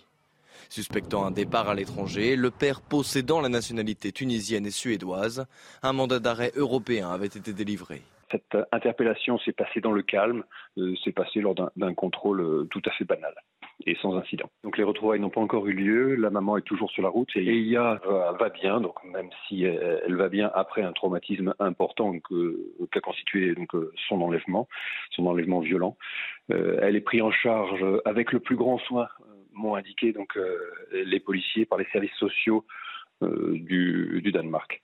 À Fontaine en Isère, où l'enlèvement a eu lieu, c'est le soulagement. Génial, super, c'est une très bonne nouvelle. Attends, mais je suis contente pour la maman. C'est un soulagement immense pour toute la communauté et la ville de Fontaine. Donc, euh, on a hâte maintenant de retrouver la maman et la fille ensemble et de les voir à nouveau dans notre école. L'ambassade de France à Copenhague a déclaré être en contact avec la police et les autorités danoises pour procéder à son rapatriement en France le plus rapidement possible. Bon, ça fait du bien. Déjà, c'est un soulagement, ah évidemment, pour euh, euh, la mère de cette petite fille, pour cette petite fille elle-même, pour les habitants de la commune. Euh, voilà, pour une fois, ça ne se solde pas par un, drame. Hein. Ça fait du bien, ça me fait plaisir, effectivement. autre chose dont on peut peut-être aussi se réjouir, Najwa El Haïté, vous allez me donner votre avis, mais c'est la coopération européenne en, matière de police et, de justice. Souvent, on, on, pourfend l'intégration européenne, et là, je regarde, alors mm. peut-être pas vous, Najwa El Haïté, mais je regarde Guillaume Bigot parce que je connais le phénomène sur ce qu'il pense de l'Europe. Voilà, il regarde derrière lui, mais il sait très bien que je pense à lui. Euh, vous déjà, qu'est-ce que vous en pensez de tout ça? C'est peut-être une bonne chose. La coopération judiciaire, preuve en est elle marche et, il faut la saluer. Euh, et donc, c'est des informations qui sont euh, diffusées et partagées par différents États membres avec les différents parquets. Et donc, on voit que ça marche.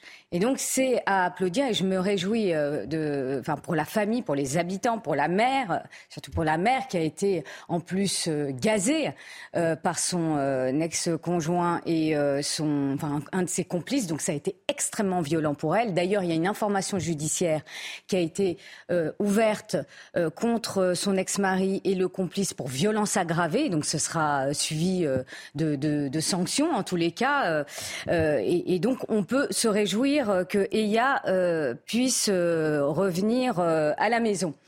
Euh, après, il y a aussi le dispositif alerte enlèvement qui est un véritable succès aussi et qui est inspiré d'ailleurs, euh, je cherchais euh, d'où est inspiré ce, ce, dispositif. Il est inspiré d'un dispositif américain. Amber Alert. Exactement, Amber Alert. Mon accent n'est pas. Tiens, Guillaume Bigot, quelque chose qui nous vient des États-Unis et qui est pas si mal aussi. On va commenter. Je vous laisse finir, Najwa. Est inspiré de ce dispositif qui nous vient du Texas, qui date de 1900 1996 et euh, cette, cette, ce dispositif permet de diffuser une information, cette information, une information enlèvement d'enfants dans le cadre de 50 canaux. Et je dis ça parce que hier, j'étais euh, à la gare et en effet, j'ai entendu cette alerte et c'est là où je me suis un peu renseignée sur ce type de dispositif. Donc, l'information est diffusée sur les réseaux sociaux, à la télé, à la radio et dans les gares. Donc vous voyez, c'est un dispositif euh, qui marche et il faut là encore s'en féliciter. Alors est-ce que je suis sur le point d'entendre euh, une ode à la coopération européenne de la part de Guillaume Bigot, voire à l'inspiration américaine pour ce dispositif d'alerte enlèvement? Je, je, rêve peut-être, mais euh, dites-moi ce que vous en pensez. Ne rêvez absolument pas. Moi, je m'insurge contre ce que j'appelle les américanouillards, mm. c'est-à-dire que les gens qui prennent tout ce qui vient des États-Unis parce que ça vient des States, donc ce sont nos chefs et on obéit à tout ce qu'ils disent, mais il y a des choses très bien qui viennent des États-Unis. Il faut évidemment les imiter, des choses très bien qui viennent de l'Inde, de l'Union européenne. Hein, il y a des choses aussi très bien qui viennent de l'Union européenne. Ou pourquoi ne pas le dire Il n'y a aucun problème. euh, le dispositif Erasmus c'est quand même quelque chose de, de, de, très malin. La coopération là judiciaire, c'est-à-dire qu'il n'y a plus d'extradition politique, c'est une coopération judiciaire et on reconnaît le droit pénal de l'autre, très bien. Ça fonctionne aussi avec la Grande-Bretagne, ce qui montre bien que c'est pas nécessairement à l'intérieur de l'Union européenne qu'on n'a pas besoin d'être à l'intérieur de, euh, de l'Union pour que ça fonctionne aussi. On peut signer des traités en ce sens. Il faut aussi saluer l'efficacité de la police danoise. Moi, si j'étais un peu taquin, je dirais quand même que si on avait encore des frontières, moi je serais pour garder cette coopération judiciaire, par exemple, tout en rétablissant de véritables frontières. Parce que quand il y a une alerte enlèvement qui marche effectivement très bien, on aurait peut-être pu l'arrêter avant qu'il arrive au Danemark. Tant mieux, les policiers danois ont fait le travail. Aura-t-on assez d'infirmiers dans nos hôpitaux publics cet été? C'est la crainte du ministre de la Santé, François Braun, qui va proposer la création d'une astreinte payée pour éviter les, trous dans les plannings, un système qui existe déjà pour les médecins et les infirmiers libéraux. Les syndicats de soignants, eux, sont dubitatifs, c'est le moins qu'on puisse dire. Nous nous sommes rendus justement au CHU de Nantes avec Jean-Michel Decaze. Écoutez créer des astreintes payées pour les infirmiers à l'hôpital, les syndicats de soignants sont un peu plus que sceptiques. C'est complètement idiot. Euh, va falloir arrêter de, presser le citron. Quoi. Chez nous, euh, en 2022, c'est plus de 300 000 heures supplémentaires qui ont été travaillées contre 162 000 l'année précédente. C'est pas la CGT qui le dit, ce sont les chiffres de l'administration. En fait, les chiffres émanent de la médecine du travail qui note également la flambée des arrêts maladie, en moyenne un mois par agent au CHU de Nantes. Proposer des astreintes rémunérées à un personnel épuisé, mauvaise solution, disent les syndicats. Il faudrait d'abord améliorer les salaires pour recruter. Il faut leur donner des perspectives à la fois de carrière, de rémunération et leur dire tenez bon, on va mettre en place un vrai plan de formation à la hauteur des besoins pour pouvoir ensuite avoir des professionnels qui soient formés et qu'on puisse euh, recruter. Pour le moment, la proposition reste floue à tous les étages. Les astreintes seraient-elles obligatoires ou volontaires? Pour quelle rémunération? Les infirmiers à temps partiel seront-ils concernés? Réponse avant fin juin, promet le ministre.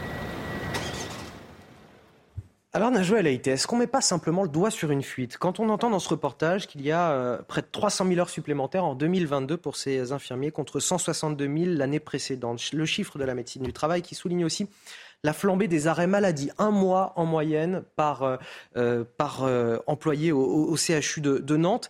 Est-ce qu'on pense vraiment que les astreintes payées, c'est la solution pour des soignants qui sont déjà complètement épuisés? Oui, les, soignants, les infirmiers, les aides-soignants sont complètement épuisés puisque je vous rappelle qu'ils sortent de deux crises eh bien, sanitaires. Donc euh, l'épuisement est, est, bien au rendez-vous. Donc vous avez des postes d'aides-soignants, d'infirmiers qui ne trouvent pas preneur depuis là euh, quelques années. Et je ne pense pas, je ne pense pas que la solution ne vienne que de ces euh, astreintes payantes. La solution ne se limite pas qu'à cela, preuve en est, vous avez ce médecin qui le dit euh, clairement. Euh, après, euh, ce médecin parle des augmentations de salaire. Donc déjà, je rappelle qu'il y a eu le Grenelle de la santé, il y a eu des augmentations, et c'est pas pour cela que le métier de soignant, d'aide-soignant, est tout aussi attractif est devenu attractif. Mmh. Vous avez toujours des manquements dans un certain nombre d'établissements. Malgré les milliards du Ségur de la Santé. Malgré les milliards du Ségur de la, la, Santé. Donc là encore, le mal est profond. Et je pense qu'il y a aussi une question de gouvernance. Il n'y a pas qu'une question de salaire. Mmh. Vous avez aussi des conditions de travail qu'il faut nettement améliorer. Alors, on va marquer une courte pause, le temps du rappel de l'actualité avec Sandra Chambaud, puis je vous donnerai la parole ensuite, Guillaume Bigot. Un rodéo urbain tourne mal à Grenoble. La scène a eu lieu samedi dernier. Elle a été filmée par des caméras de vidéosurveillance. Deux individus ont perdu le contrôle de leur moto en slalomant entre les passants. Ils ont percuté deux personnes à la terrasse d'un restaurant. Un employé de l'établissement a tenté d'intervenir. Il a été frappé en retour. Le passager a été interpellé. Le conducteur a pris la fuite. Le maire de la Trinité a obtenu gain de cause. Le centre de rétention administrative ne sera pas installé dans sa commune. Ladislas Polski évoque une très belle victoire.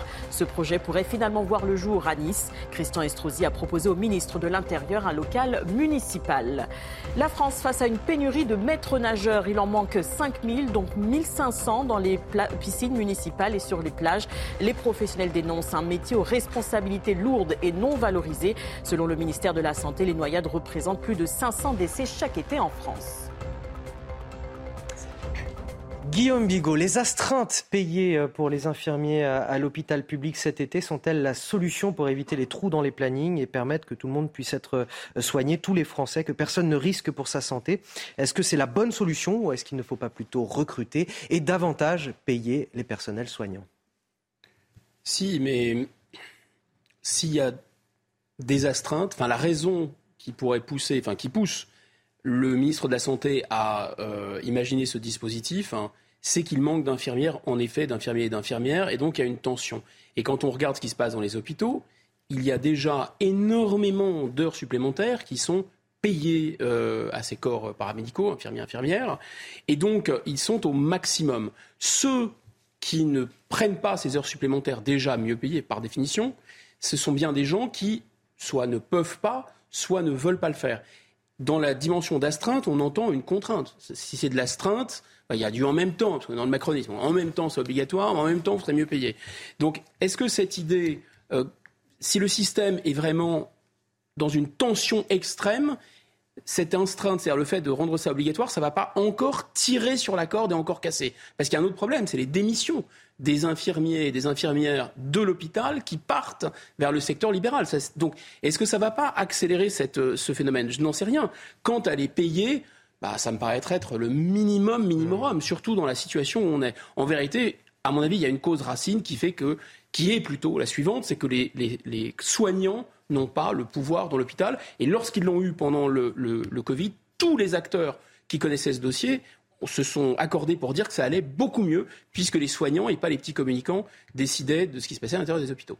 On enchaîne avec l'actualité euh, internationale vue par Harold Iman, notre spécialiste. Le président biélorusse Alexandre Loukachenko a annoncé que la Russie avait commencé à lui livrer des armes nucléaires tactiques. En gros, Poutine ressort la carte de la menace nucléaire aux portes de l'Europe, puisque je rappelle, la Biélorussie est frontalière de la Pologne et de deux pays baltes. Mais bon, on connaît l'histoire de Pierre et le loup. On sait commencer avec euh, euh, Vladimir Poutine. À chaque fois qu'il se sent menacé, il brandit cette menace nucléaire.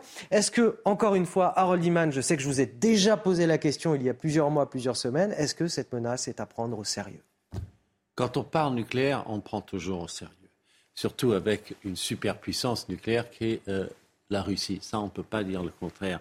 Euh, l'histoire de Loukachenko est intéressante car on n'aurait pas pu, les, troupes russes n'auraient pas pu menacer Kiev si elles n'étaient pas positionnées en Biélorussie. Donc, Alexandre Loukachenko, euh, qui est un autocrate, euh, je dirais, le tout petit frère de Vladimir Poutine et qui ne s'entend pas du tout bien avec lui, a quand même voulu être positif. Euh, c'est à peu près le dernier allié véritable qui reste à euh, Vladimir Poutine. Donc il a autorisé ce passage de troupes, mais aucun de ses soldats biélorusses n'a franchi la frontière. Donc c'est une espèce d'équilibrisme qu'il joue en permanence. Et donc là, il a bien été obligé, lui qui dépend tellement de l'économie et du soutien politique russe, d'accepter qu'on y stationne des armes nucléaires, ce qu'il avait promis par le passé de toujours refuser. Mais il, inverse ses promesses très très fréquemment. Donc, des bombes, des missiles nucléaires tactiques, euh, imaginez-vous un Hiroshima par-ci, un Nagasaki par-là. On peut faire plus petit aussi.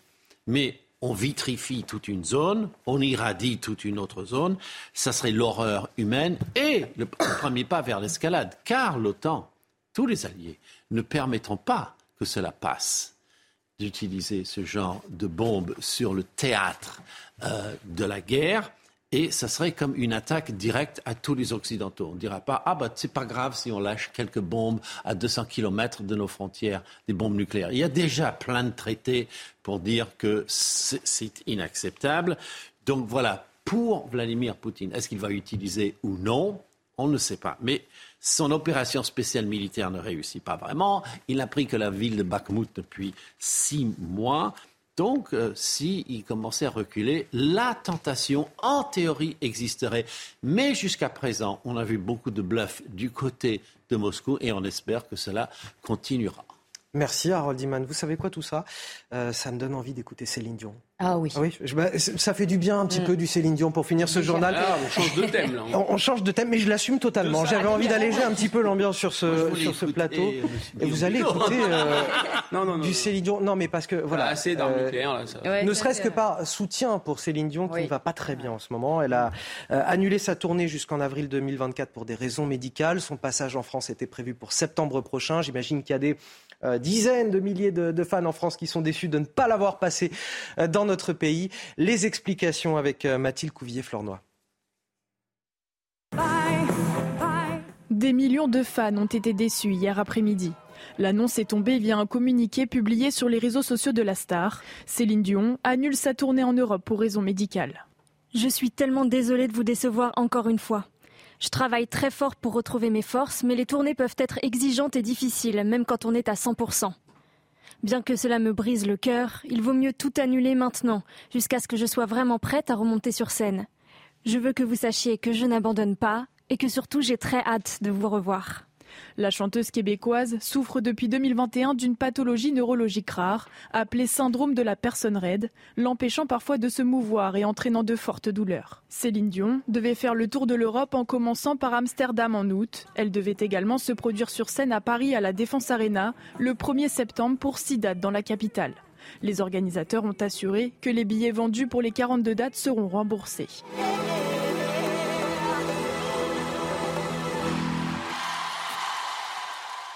Bon, au moins, ça fait du bien de l'entendre un petit peu, Céline. On, on lui souhaite évidemment un, Un un bon rétablissement. Voilà. Vous restez avec nous euh, sur CNews. On va marquer une courte pause dans quelques minutes. On va revenir sur ce processus de décivilisation. À Grenoble, un, un rodéo urbain tourne mal. Deux jeunes à moto renversent un, un serveur. Pensez-vous qu'ils iraient s'excuser? Non, pas du tout. Ils vont le, le menacer au couteau. Les images à suivre dès le début du journal de 9h30. À tout de suite. La matinale week-end suite et fin avec mes deux super invités, Najwa El Haïté, avocate, et Guillaume Bigot, politologue, pour décrypter toute l'actualité. Avec vous, on est encore ensemble pour une demi-heure. Voici les titres de votre journal de 9h30. À la une, cette énième illustration d'un processus de décivilisation à Grenoble, un rodéo urbain qui tourne mal. Deux jeunes à moto renversent un serveur. Pensez-vous qu'ils iraient s'excuser? Eh bien, pas du tout. Ils vont euh, se battre et même le menacer au couteau. Les images dès le début de ce journal. Il n'y aura pas de centre de rétention administratif pour migrants clandestins à la Trinité, près de Nice. Face à la bronca du maire et de ses administrés, l'État recule. S'agit-il de l'effet Saint-Brévin? Vous nous donnerez votre avis sur ce plateau. Les Français vent debout contre l'instauration de zones à faible émission dans les grandes agglomérations. Ce sont ces zones, vous savez, où ne pourront circuler que les véhicules les moins polluants. Des Français qui jugent cette mesure discriminante pour ceux qui n'ont pas les moyens de changer de véhicule. Selon une consultation menée par le Sénat, le reportage à suivre. On commence tout d'abord avec ces euh, images chocs à, Grenoble, enregistrées par une caméra de vidéosurveillance. L'agression euh, du serveur d'un d'un restaurant, d'abord bousculé par deux jeunes juchés sur une moto euh, électrique lors d'un rodéo urbain en plein centre-ville, puis ensuite menacé au couteau. Nouvelle illustration de ce qu'on pourrait appeler, de ce qu'Emmanuel Macron, le chef de l'État, appelle ce phénomène de décivilisation. Les commerçants et restaurateurs euh, en centre-ville sont d'ailleurs inquiets. Certains d'entre eux ont même décidé, et ça c'est aberrant, de fermer les vendredis soirs et samedis soirs. On sait que c'est là où on fait le plus de chiffre d'affaires quand on est commerçant. Écoutez le récit de Corentin Brio et Mathilde Ibanez. On en discute juste après. Il est 18h05, le 20 mai dernier à Grenoble, quand deux individus surgissent avec une moto électrique. Devant la terrasse d'un bar, ils renversent alors un serveur. Quelques secondes plus tard, ils font demi-tour et le percutent à nouveau. C'est à ce moment-là que le gérant de l'établissement plaque au sol l'un des deux agresseurs. Il est alors roué de coups. Le pilote, très agressif, sort un couteau et menace les passants. Si l'un des deux mis en cause a été interpellé, aucun blessé n'est à déplorer. Ce genre de scénario, aux abords des terrasses et cafés grenoblois, a tendance à se répéter. Il y a quand même cette, cette insécurité qu'on a tous et que euh, ce c'est plus un sentiment, quoi. C'est quand même globalement une insécurité. Euh, on a euh, Euh, on a un bar-restaurant euh, de qualité à tapas dans le quartier des, étudiants qui, qui ferme maintenant vendredi, samedi parce que, parce que voilà, ils supportent plus cette insécurité un peu constante. Depuis le 1er janvier 2023, 96 opérations de rodéo urbain ont été relevées pour au total 20 interpellations. Alors on a deux choses dans ce sujet. On a le phénomène des rodéos urbains qui reprend de toute façon à chaque fois qu'il fait beau euh, par certains jeunes et qui euh, s'amplifie, qui s'étend maintenant au centre-ville euh, et plus seulement dans les quartiers difficiles. Et puis on a cette situation où on a des employés d'un restaurant qui protestent parce qu'ils sont bousculés à plusieurs reprises par ces jeunes et renversés à travers ce rodéo urbain. Et, là on a ces, ces, auteurs de ce méfait qui renversent le serveur, qui en plus sortent un couteau derrière. Enfin voilà on est dans la surenchère, dans une violence totale, et on a quelque chose euh, qui nous inquiète sur l'état de notre société aujourd'hui. Oui. Tout, à fait, ces images sont terribles. Hein. Moi, ça m'exaspère quand je vois ces images, mais elles reviennent souvent. C'est ça qui est encore plus terrible. Et donc, vous avez des délinquants. Moi, je ne parle pas de jeunes, hein. franchement. Euh, euh, ce sont des délinquants. Vous avez des délinquants qui s'accaparent l'espace public et qui n'ont que faire des règles de des règles communes de, vivre ensemble. Et en plus, ça s'accompagne souvent de violence, puisqu'on parle de l'utilisation euh, également d'un, couteau. Donc vous avez ces délinquants qui vivent dans une société parallèle. Et je peux vous dire que, et d'ailleurs, Maurice Berger, je le cite de temps en temps, qui a fait un livre sur ces jeunes, enfin ces délinquants, euh, qui sortent de chez eux et qui se disent mais qu'est-ce que je vais faire aujourd'hui? Et donc qui euh, recourent à des violences tout simplement gratuites. Je dis pas que la violence, elle se justifie, mais c'est des violences gratuites. Excusez-moi, je vais être vulgaire. C'est pour emmerder le monde. Et euh, ces, ces, agressions gratuites font jeu égal avec des vols avec violence. Donc on peut fortement euh, s'en inquiéter.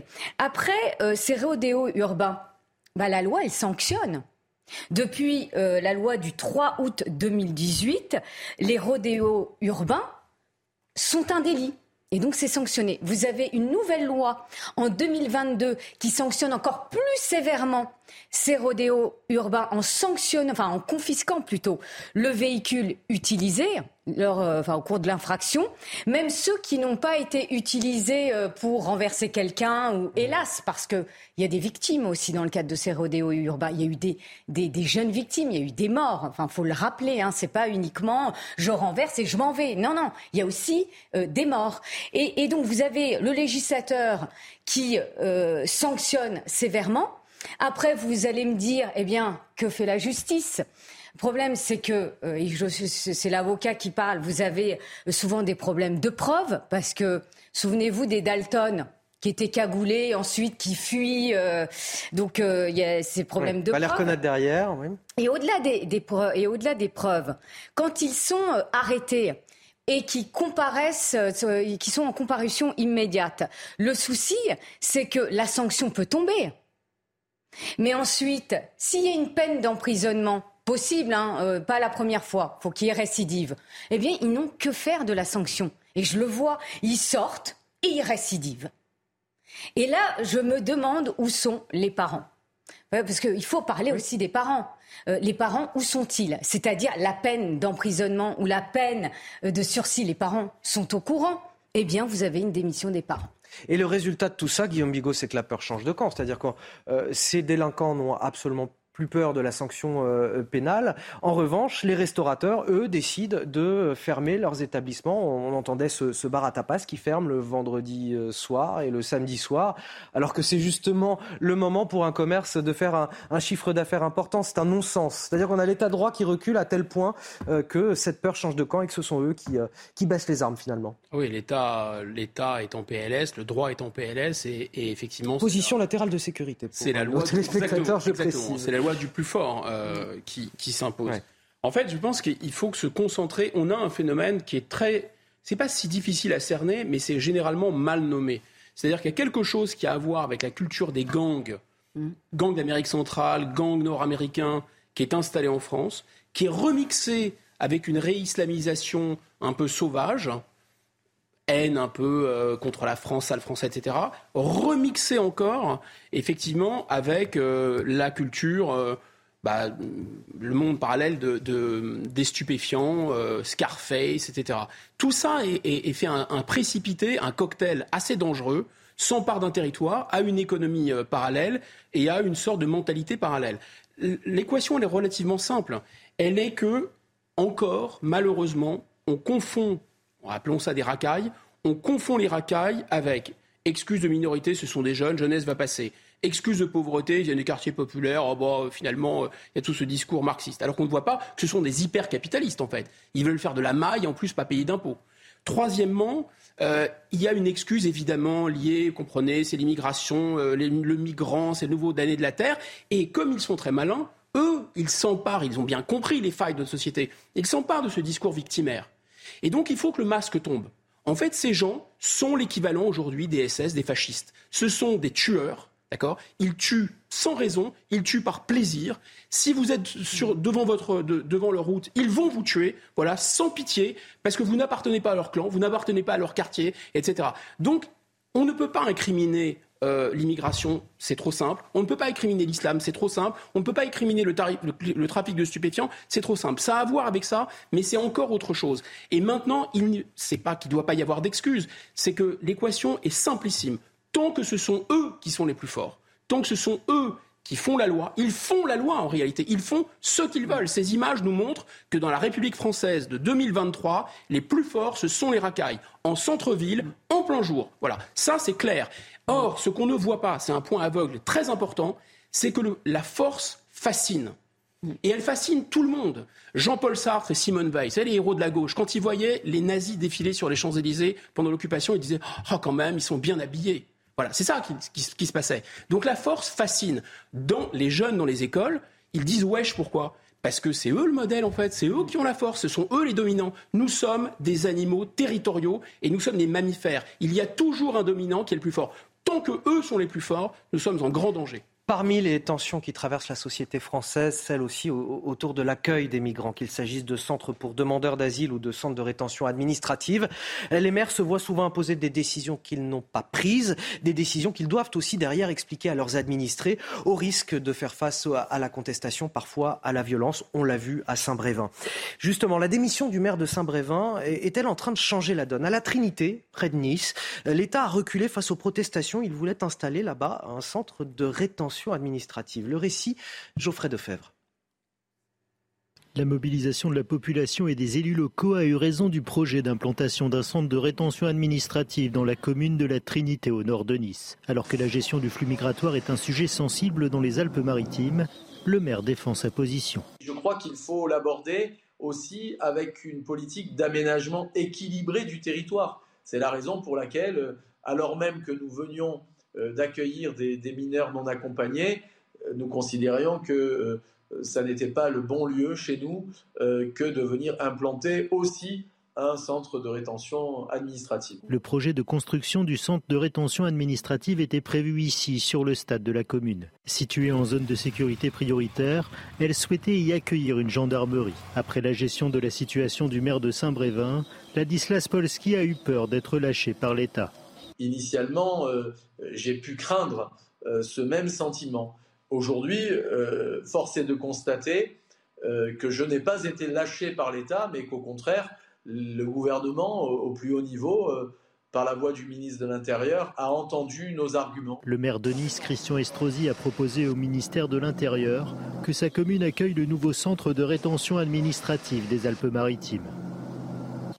Alors, est-ce qu'à votre avis, la, ce qui s'est passé à Saint-Brévin a, changé la donne ou c'est une vue de l'esprit? Est-ce que l'État a pris conscience de la difficulté des maires à gérer ce genre de situation, l'accueil des migrants, les contestations qui peuvent euh, agiter les, communes en interne? Et est-ce que euh, l'État aujourd'hui est prêt à faire les choses de manière un petit peu plus concertée avec les habitants?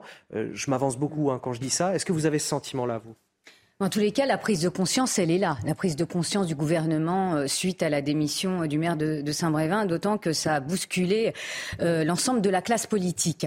Après, est-ce que ça va se traduire réellement dans les faits? Est-ce que la concertation va s'inscrire dans la durée? Je l'espère, je l'espère, parce que dès qu'il y a euh, la mise en place, la création d'un centre de rétention administratif, dès qu'on parle de transfert de migrants, et on en parle de plus en plus dans les communes, un hein, transfert de migrants dans les communes, et on en parle de plus en plus à la veille quand même d'événements euh, internationaux comme euh, le, la Coupe du Monde de rugby, les JO en 2024, et donc vous avez un Paris qui doit se vider de tout ce qui dérange. Voilà, la réalité c'est quand même celle-ci. Et, la réalité qui dérange, eh ben, c'est des migrants eh bien, sous leur tente, sous les ponts, en pleine ville. Et donc, on ne veut pas voir cette misère-là. Et on peut le comprendre en termes d'image, hein.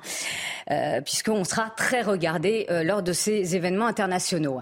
Mais après, j'ai envie de vous dire, euh, les élus locaux sont en première ligne, parce que ça crée des tensions, l'arrivée de ces migrants ça crée des tensions. Eh bien, euh, il faut absolument que cette concertation entre l'État et les élus locaux ait lieu parce qu'il ne s'agit pas uniquement de les mettre dans les bus de Paris et puis les, les mettre dans les bus et puis après eh bien, on les, euh, on les, mm, on les libère dans les villes. Oui, il ne faut pas simplement déplacer le problème. Mais exactement, il faut, un véritable accompagnement. Alors, il y a ceux qui sont en attente d'une décision euh, administrative pour savoir s'ils restent en France ou s'ils doivent euh, quitter le pays. Il y en a d'autres, eh bien, ça dure un peu longtemps la situation administrative. Donc, autant vous dire que les, élus locaux, eh bien, on les met face à, à des tensions par rapport aux habitants. Je le disais qui vivent mal aussi cette situation. Euh, mmh. Là, on voit une certaine misère humaine. On n'aime pas voir la misère humaine. On n'aime pas voir aussi qui peut, et attention, parce que là, chaque fois qu'on dit ça, qui peut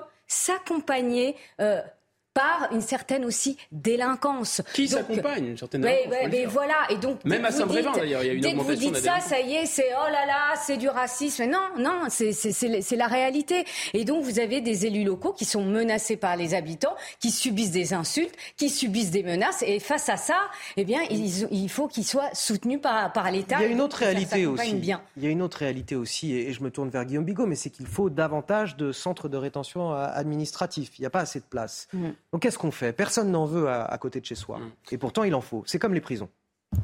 Effectivement, euh, d'abord, ce, ce, Ladislas Polski dit qu'il n'a pas été abandonné par l'État et on ne faut pas se réjouir trop vite en disant que c'est en raison de l'émoi suscité par euh, l'affaire de Saint-Brévin mm. et le témoignage du maire. Moi, je, je pose la question, je n'ai pas la réponse. Est-ce que c'est pas par hasard parce que M. Polski euh, s'est mis d'accord avec M. Estrosi, que M. Estrosi euh, euh, est proche du gouvernement actuel, et donc il y aura deux types de maires. Il y a les maires qui ont la carte, qui ont un accès au pouvoir politique, et donc qui pourront ne pas avoir de migrants sur leur territoire, et les autres. Je pose la question, je n'ai pas la réponse. Deuxièmement, il faut bien sûr souligner que ce n'est pas un, accueil de réfugiés sur le, sur le territoire d'une commune, c'est un centre de rétention administrative. Donc effectivement, on a la même problématique que les prisons, c'est-à-dire que les Français en veulent, mais ils n'en veulent pas chez eux. Mm. C'est un problème. Alors moi, est-ce qu'ils ont tenu compte de Saint-Brévin et est-ce que désormais, ils vont au moins demander l'aval du maire? Je pose cette fois, ça serait vraiment bien, je, je n'en suis pas sûr pour les raisons qui ont été très bien expliquées par euh, Najwa, c'est-à-dire qu'il y a un effet vitrine. Il faut absolument qu'on fasse le ménage à tout de suite. Mais derrière, même s'il demandait au maire, je rappelle quand même que ces maires-là, malheureusement, n'ont pas été très bien élus parce que les élections municipales, les dernières élections municipales, c'était un record absolu d'abstention. Souvenez-vous mm. dans quelles conditions ça s'est déroulé. Et donc on le voit, parfois les maires sont soutenus par une petite partie euh, de leurs administrés. Donc il faudrait quand même qu'ils demandent aussi à leurs administrés. Maintenant, le problème, c'est un État qui veut faire une chose et son contraire, qui veut ouvrir des centres de rétention, ça va, qui veut ouvrir des prisons, ça va, mais qui d'un autre côté a une politique euh, euh, pénale laxiste et de l'autre côté qui veut accueillir plus de migrants. Donc les gens n'y comprennent plus rien, ça bug. Allez, on avance. 9h euh, quasiment 45 sur CNews, c'est l'heure du rappel de l'actualité avec Sandra Chambaud. Et a retrouvé au Danemark, son père et son complice interpellés. Ce dénouement intervient 36 heures après son enlèvement près euh, de son école à Grenoble. La jeune fille va aussi bien que possible après de tels événements. Elle devrait être de retour en France dans les prochaines heures. Le maire de la Baule menacé de mort. Franck Louvrier a évoqué le sujet hier lors du conseil municipal. Un courrier lui a été adressé il y a quelques jours. Il comprenait des photos de la tête décapitée de Samuel Paty et de l'attentat au Bataclan. Franck Louvrier cible particulièrement les extrêmes. La Russie a commencé à transférer des armes nucléaires vers la Biélorussie. Vladimir Poutine avait brandi cette menace en mars dernier. Il aurait signé un décret en ce sens. C'est ce qu'affirme le président Alexandre Loukachenko. Il est à Moscou jeudi pour un sommet régional. De son côté, la Russie n'a fait aucun commentaire. Les Français vont debout contre l'instauration de zones à faible émission dans les grandes agglomérations. Ce sont ces zones où ne pourront circuler que les véhicules les moins polluants avec les vignettes critères 1 et critères 2. Des Français qui jugent cette mesure discriminante pour ceux qui n'ont pas les moyens de changer de véhicule et qui bien souvent sont ceux qui en ont le plus besoin. Ce constat il est dressé par le Sénat qui a lancé une consultation publique sur le sujet. Les explications avec Mathilde Couvillier-Flornois et Antoine Estève. Plus de 51 000 Français ont répondu au questionnaire du Sénat, mais avec des avis défavorables. 86% des particuliers sont contre le déploiement de zones à faibles émissions. Pour l'heure, ces zones existent dans 11 métropoles comme Paris, Lyon, Marseille ou encore Grenoble. Élargir ces zones aux 43 agglomérations de plus de 150 000 habitants d'ici 2025, c'est l'objectif de la consultation menée par le Sénat. Une mesure jugée nécessaire, mais trop rapide pour certains. Bah, deux ans, ça passe vite. Deux ans, c'est extrêmement rapide. Je crois que c'est plutôt une bonne chose. Si à 2025, effectivement, ça peut piquer, surtout sur les grosses villes. Oui, pour moi, c'est trop rapide. Surtout pour nous, les Parisiens, nous, on a besoin d'un petit temps d'adaptation. D'ici 2025, seules les voitures possédant la fameuse vignette critère 1 et 2 pourront circuler dans ces zones.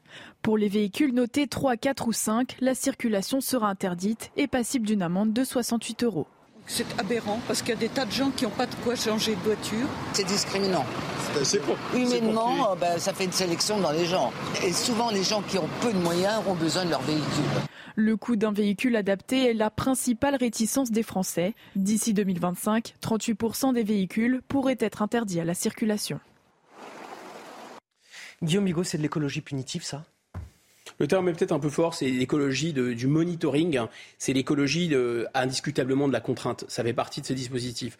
En plus, par les temps qui courent, euh, de jacquerie, de fronde, etc., de, de, peut-être de gilets jaunes euh, de le retour, ça paraît complètement fou. C'est un projet qui fait penser au film Elyséum, je ne sais pas si vous vous souvenez. C'est-à-dire qu'il y avait des gens très très riches qui avaient été dans une autre planète, qui pouvaient se soigner, etc. Donc parce que là, en fait, ce qu'on n'explique pas, c'est que suffisamment, il y a 5,6 millions de véhicules diesel qui sont concernés, 2,7 millions de véhicules à essence, ça c'est le minimum minimum. Donc les gens qui n'ont qui n'ont pas d'argent, qui ont des véhicules qui sont euh, des véhicules bon marché, qui ne peuvent même pas revendre, ne pourront plus se déplacer. C'est ça que ça veut dire. Et en plus, ce sont des gens qui ne peuvent pas se passer de leur véhicule. Donc des bobos à trottinette décident de ça. Non mais on est chez les fous. Mm. Allez, on passe à l'actualité internationale avec vous, Harold Iman. L'Ukraine a de nouveau été visée vendredi par des salves de missiles russes, avec notamment une clinique touchée à Dnipro, où moins deux personnes ont été tuées, 30 euh, autres blessées. Une frappe dénoncée par le président Volodymyr Zelensky, qui dénonce un, crime contre l'humanité. Euh, donc on parle de l'attaque russe. À quand la contre-offensive ukrainienne? Harold Iman, on en parle déjà depuis des semaines. Oui, cela fait partie d'une tactique de guerre, d'en parler sans en parler, euh, d'y faire référence sans vraiment être explicite. Donc, l'idée, c'est attaquer là où on ne vous attend pas, de la manière à laquelle on ne s'attend pas. Et donc, c'est vrai que pour l'instant, les forces ukrainiennes ne tiennent qu'un tout petit bout de Bakhmut, euh, mais les euh, Wagner, eux, se sont retirés après avoir perdu, selon eux, 10 000 morts, selon Evgeny Prigogine, leur tonitruant euh, leader. Donc, euh, la contre-offensive, il fallait chercher, regardons la carte de Bakhmut, vous verrez qu'ils ont repris, selon les, Ukrainiens, ces petits morceaux bleus euh, et rien d'autre. Donc, vont-ils encercler Bakhmut? Ce n'est pas sûr. Qu'est-ce qui se passe vraiment pour ralentir cette contre-offensive? C'est que les armes nécessaires ne sont pas arrivées complètement. Pour l'instant, ils ont des canons, euh, dont les Césars français, qui leur sont extrêmement utiles.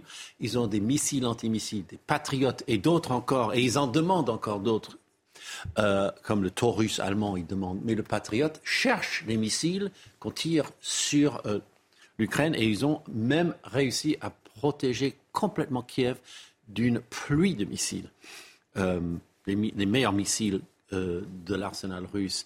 Donc, on aura bientôt les chars lourds. La France a ouvert le bal des chars en donnant des chars légers, les AMX 10. Et maintenant, on attend les avions, les F-16. Mais il faut former les pilotes. C'est beaucoup plus long que pour toutes les autres armes que j'ai décrites. Et donc, à ce moment-là, la contre-offensive sera possible d'un point de vue matériel, et puis on verra ce qu'avait en tête euh, l'état-major ukrainien. Merci euh, Harold Iman. On revient en France. On va aller au, cœur de la capitale rejoindre euh, Éloi Rochebrun. Bonjour euh, Éloi. Vous êtes dans le cortège du pèlerinage de Chartres qui commence aujourd'hui. Les pèlerins sont élancés depuis le, parvis de l'église Saint-Sulpice au cœur de la capitale et vont rejoindre la cathédrale de, de Chartres. Je crois que ce sont 16 000 pèlerins qui sont attendus aujourd'hui. C'est ça. C'est ça, Anthony. 16 000 personnes euh, se sont élancées pour le pèlerinage de Chartres. Et je me trouve actuellement place d'Enfer Rochereau. Et c'est complètement l'effervescence. Ils ont commencé leur pèlerinage par une messe ce matin à 7h à Saint-Sulpice. Et malgré ce réveil matinal, l'ambiance est festive. Les gens chantent, les gens rient. Voilà, c'est quelque chose de très joyeux ils viennent de toute la France, mais pas que. C'est aussi un pèlerinage très international. Nous avons vu des Italiens, des Américains, des Néo-Zélandais ou encore des Slovaques. Et alors, pourquoi font-ils ce pèlerinage? C'est avant tout une démarche spirituelle. Ils marchent vers Dieu, comme ils disent. Ils participent à des temps de prière et à des messes au quotidien, mais c'est aussi un temps de joie, d'amitié, de rencontre. L'arrivée est prévue lundi pour la fête de Pentecôte à la cathédrale de Chartres. Merci à vous, euh, Éloi Rochebrun. Merci également à, Léo Marcheguet qui est avec vous euh, derrière la caméra. On va finir avec euh, de la Ligue 2 du sport. Votre programme avec Groupe Verlaine. Installation photovoltaïque garantie 25 ans. Groupe Verlaine, connectons nos énergies. Pour la troisième fois, le Havre a donc manqué l'occasion de valider sa place euh, en Ligue 1. Le leader de Ligue 2 n'a pu euh, qu'arracher le match nul sur la pelouse de Bastia. L'égalisation dans les derniers instants signé Samuel Grandcir. Score final un partout. La contre-performance du leader, la contre-performance également du Dauphin. Bordeaux s'est incliné sur la pelouse d'Annecy grâce à ce but de Vincent Pajot à la 9 minute. Du coup, le grand gagnant de la soirée, euh, c'est Metz qui s'impose à Sochaux 1-0 grâce au but au retour des vestiaires de Sheikh Sabali conséquence, c'est Metz qui est désormais deuxième de Ligue 2. La dernière journée, vendredi prochain, ça donc folle puisque trois équipes vont lutter pour deux places en Ligue 1. Regardez les affiches. Le Havre-Dijon, Metz-Bastia, Bordeaux-Rodez et regardez le classement. Le leader a trois points d'avance sur son duo de poursuivants, mais rien n'est fait puisque les différences de but sont très proches. C'était votre programme avec Groupe Verlaine. Isolation par l'extérieur avec aide de l'État. Groupe Verlaine, connectons nos énergies. On arrive donc à la fin de cette émission. Le temps pour moi de remercier mes invités en plateau. Najwa El. Merci Anthony. Bon week-end ensoleillé. Euh, bon week-end ensoleillé, effectivement, à, tous nos téléspectateurs. Moi, j'ai encore un petit peu de travail et de sommeil à prendre avant de pouvoir en profiter. Harold Iman, merci à vous. Guillaume Bigot euh, également. Euh, j'annonce tout de suite l'émission qui suit. C'est Bonjour Docteur Millot avec notre Brigitte Millot nationale qui va nous parler de la transpiration. La transpiration, c'est quand il fait chaud, c'est quand on est stressé, quand je dois préparer cette émission en courant. Ça fait beaucoup de transpiration également.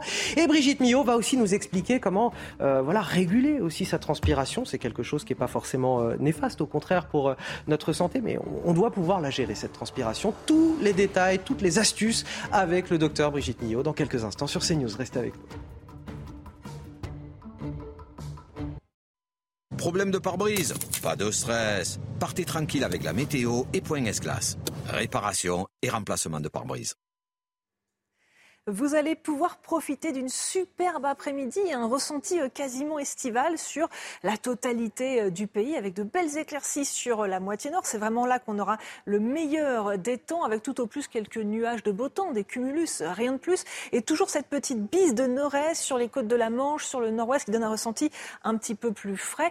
Quant au sud, à nouveau des orages, mais essentiellement sur les reliefs des Pyrénées, du Massif central, des Alpes, parfois forts, mais uniquement en altitude. Par contre, ils peuvent déborder un peu dans les plaines, dans les vallées, en fin de soirée et en fin d'après-midi euh, également. Les températures sont vraiment agréables et même euh, chaudes sur certaines parties euh, du pays. C'est la première fois que nous dépassons les 25 degrés sur Paris, par exemple, avec 26 pour la capitale au cours de l'après-midi, 22 pour la pointe bretonne, un maximum de 30 degrés pour Bordeaux, ce qui est 5 à 6 degrés au-dessus des moyennes de saison. La journée de demain sera très similaire avec encore ce contraste entre le nord et le sud. Le sud avec encore ces averses orageuses localisées sur les mêmes zones, sur la Corse également. Et pour le nord, un petit peu plus de nuages sur le nord-ouest, mais toujours une impression de beau temps. Problème de pare-brise Pas de stress. Repartez tranquille après la météo avec Point Glace. Réparation et remplacement de pare-brise. Bonjour à tous, bienvenue sur CNews. À la une de l'actualité ce samedi, Eya retrouvé au Danemark, son père et un complice interpellés. Euh, ce dénouement intervient 36 heures après son enlèvement près de son école à Grenoble. La petite fille devrait être de retour en France dans les prochaines heures. Geoffrey Defebvre. La coopération policière européenne a porté ses fruits. 36 heures après son enlèvement violent par son père et son complice à Fontaine en Isère, la jeune Eya, 10 ans, a été retrouvée au Danemark. Le parquet de Grenoble avait ouvert une information judiciaire pour violence aggravée sur la mère de l'enfant, ainsi que soustraction par ascendant et complicité. Suspectant un départ à l'étranger, le père possédant la nationalité tunisienne et suédoise, un mandat d'arrêt européen avait été délivré. Cette interpellation s'est passée dans le calme, euh, s'est passée lors d'un contrôle euh, tout à fait banal et sans incident. Donc les retrouvailles n'ont pas encore eu lieu, la maman est toujours sur la route et Eya va, va bien, donc même si elle, va bien après un traumatisme important qu'a constitué donc son enlèvement, son enlèvement violent, euh, elle est prise en charge avec le plus grand soin, euh, m'ont indiqué donc euh, les policiers par les services sociaux du, du Danemark. À Fontaine en Isère, où l'enlèvement a eu lieu, c'est le soulagement. Génial, super, c'est une très bonne nouvelle. Attends, mais je suis contente pour la maman. C'est un soulagement immense pour toute la communauté et la ville de Fontaine. Donc, euh, on a hâte euh, maintenant de retrouver euh, la maman et la fille ensemble et de les voir à nouveau dans notre école. L'ambassade de France à Copenhague a déclaré être en contact avec la police et les autorités danoises pour procéder à son rapatriement en France le plus rapidement possible. Le maire de la Baule menacé de mort, Franck Louvrier a évoqué le sujet hier lors du conseil municipal. Un courrier lui a été adressé il y a quelques jours. Il comprenait des photos de la tête décapitée de Samuel Paty et de l'attentat au Bataclan. Franck Louvrier cible particulièrement les extrêmes. Alexis Vallée. Il ne voulait pas en parler au départ. Mais le maire de la Baule, Franck Louvrier, a finalement annoncé vendredi à son conseil municipal avoir été victime de menaces de mort par courrier. Il y a quelques semaines, j'ai reçu un courrier qui m'était adressé personnellement avec la photo de la tête décapitée de Samuel Paty et une photo de l'intérieur du Bataclan en précisant en dessous que la prochaine fois, ce serait à La Baule. Avec ses quelques 16 000 habitants, La Baule n'est pourtant pas connue pour être une ville en difficulté. On pourrait dire La Baule, c'est une zone protégée, tout se passe bien, mais même ici, on reçoit des courriers qui sont pénalement condamnables et qui déstabilisent les élus qui sont concernés. Après les menaces contre le maire de Montargis et les attaques contre celui de Saint-Brévin, Franck Louvrier cible particulièrement les extrêmes. Aujourd'hui, on est entre les mains de luttes politiques qui sont liées à l'extrême gauche et à l'extrême droite. Les dérives sont liées à ces deux extrêmes. Une enquête a été ouverte et confiée à la police judiciaire de Nantes. La France face à une pénurie de maîtres nageurs. Il en manque 5000, dont 1500 dans les piscines municipales et sur les plages. Les professionnels dénoncent un métier aux responsabilités lourdes et non valorisées. Selon le ministère de la Santé, les noyades représentent plus de 500 décès chaque été en France. Comme chaque euh, samedi, vous retrouvez Bonjour, docteur Millot. Il est question de transpiration aujourd'hui.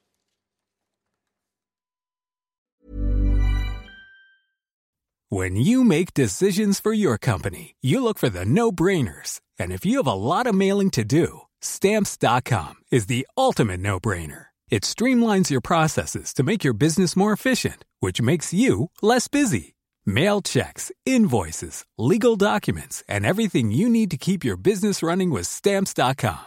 Seamlessly connect with every major marketplace and shopping cart Schedule package pickups and see your cheapest and fastest shipping options from different carriers. With rates up to 89% off USPS and UPS rates. And with the Stamps.com mobile app, you can take care of mailing and shipping wherever you are. Make the same no brainer decision as over 1 million other businesses with Stamps.com. Sign up with Code PROGRAM for a four week trial, plus free postage and a free digital scale. No long term commitments or contracts. That's stamps.com. Code program.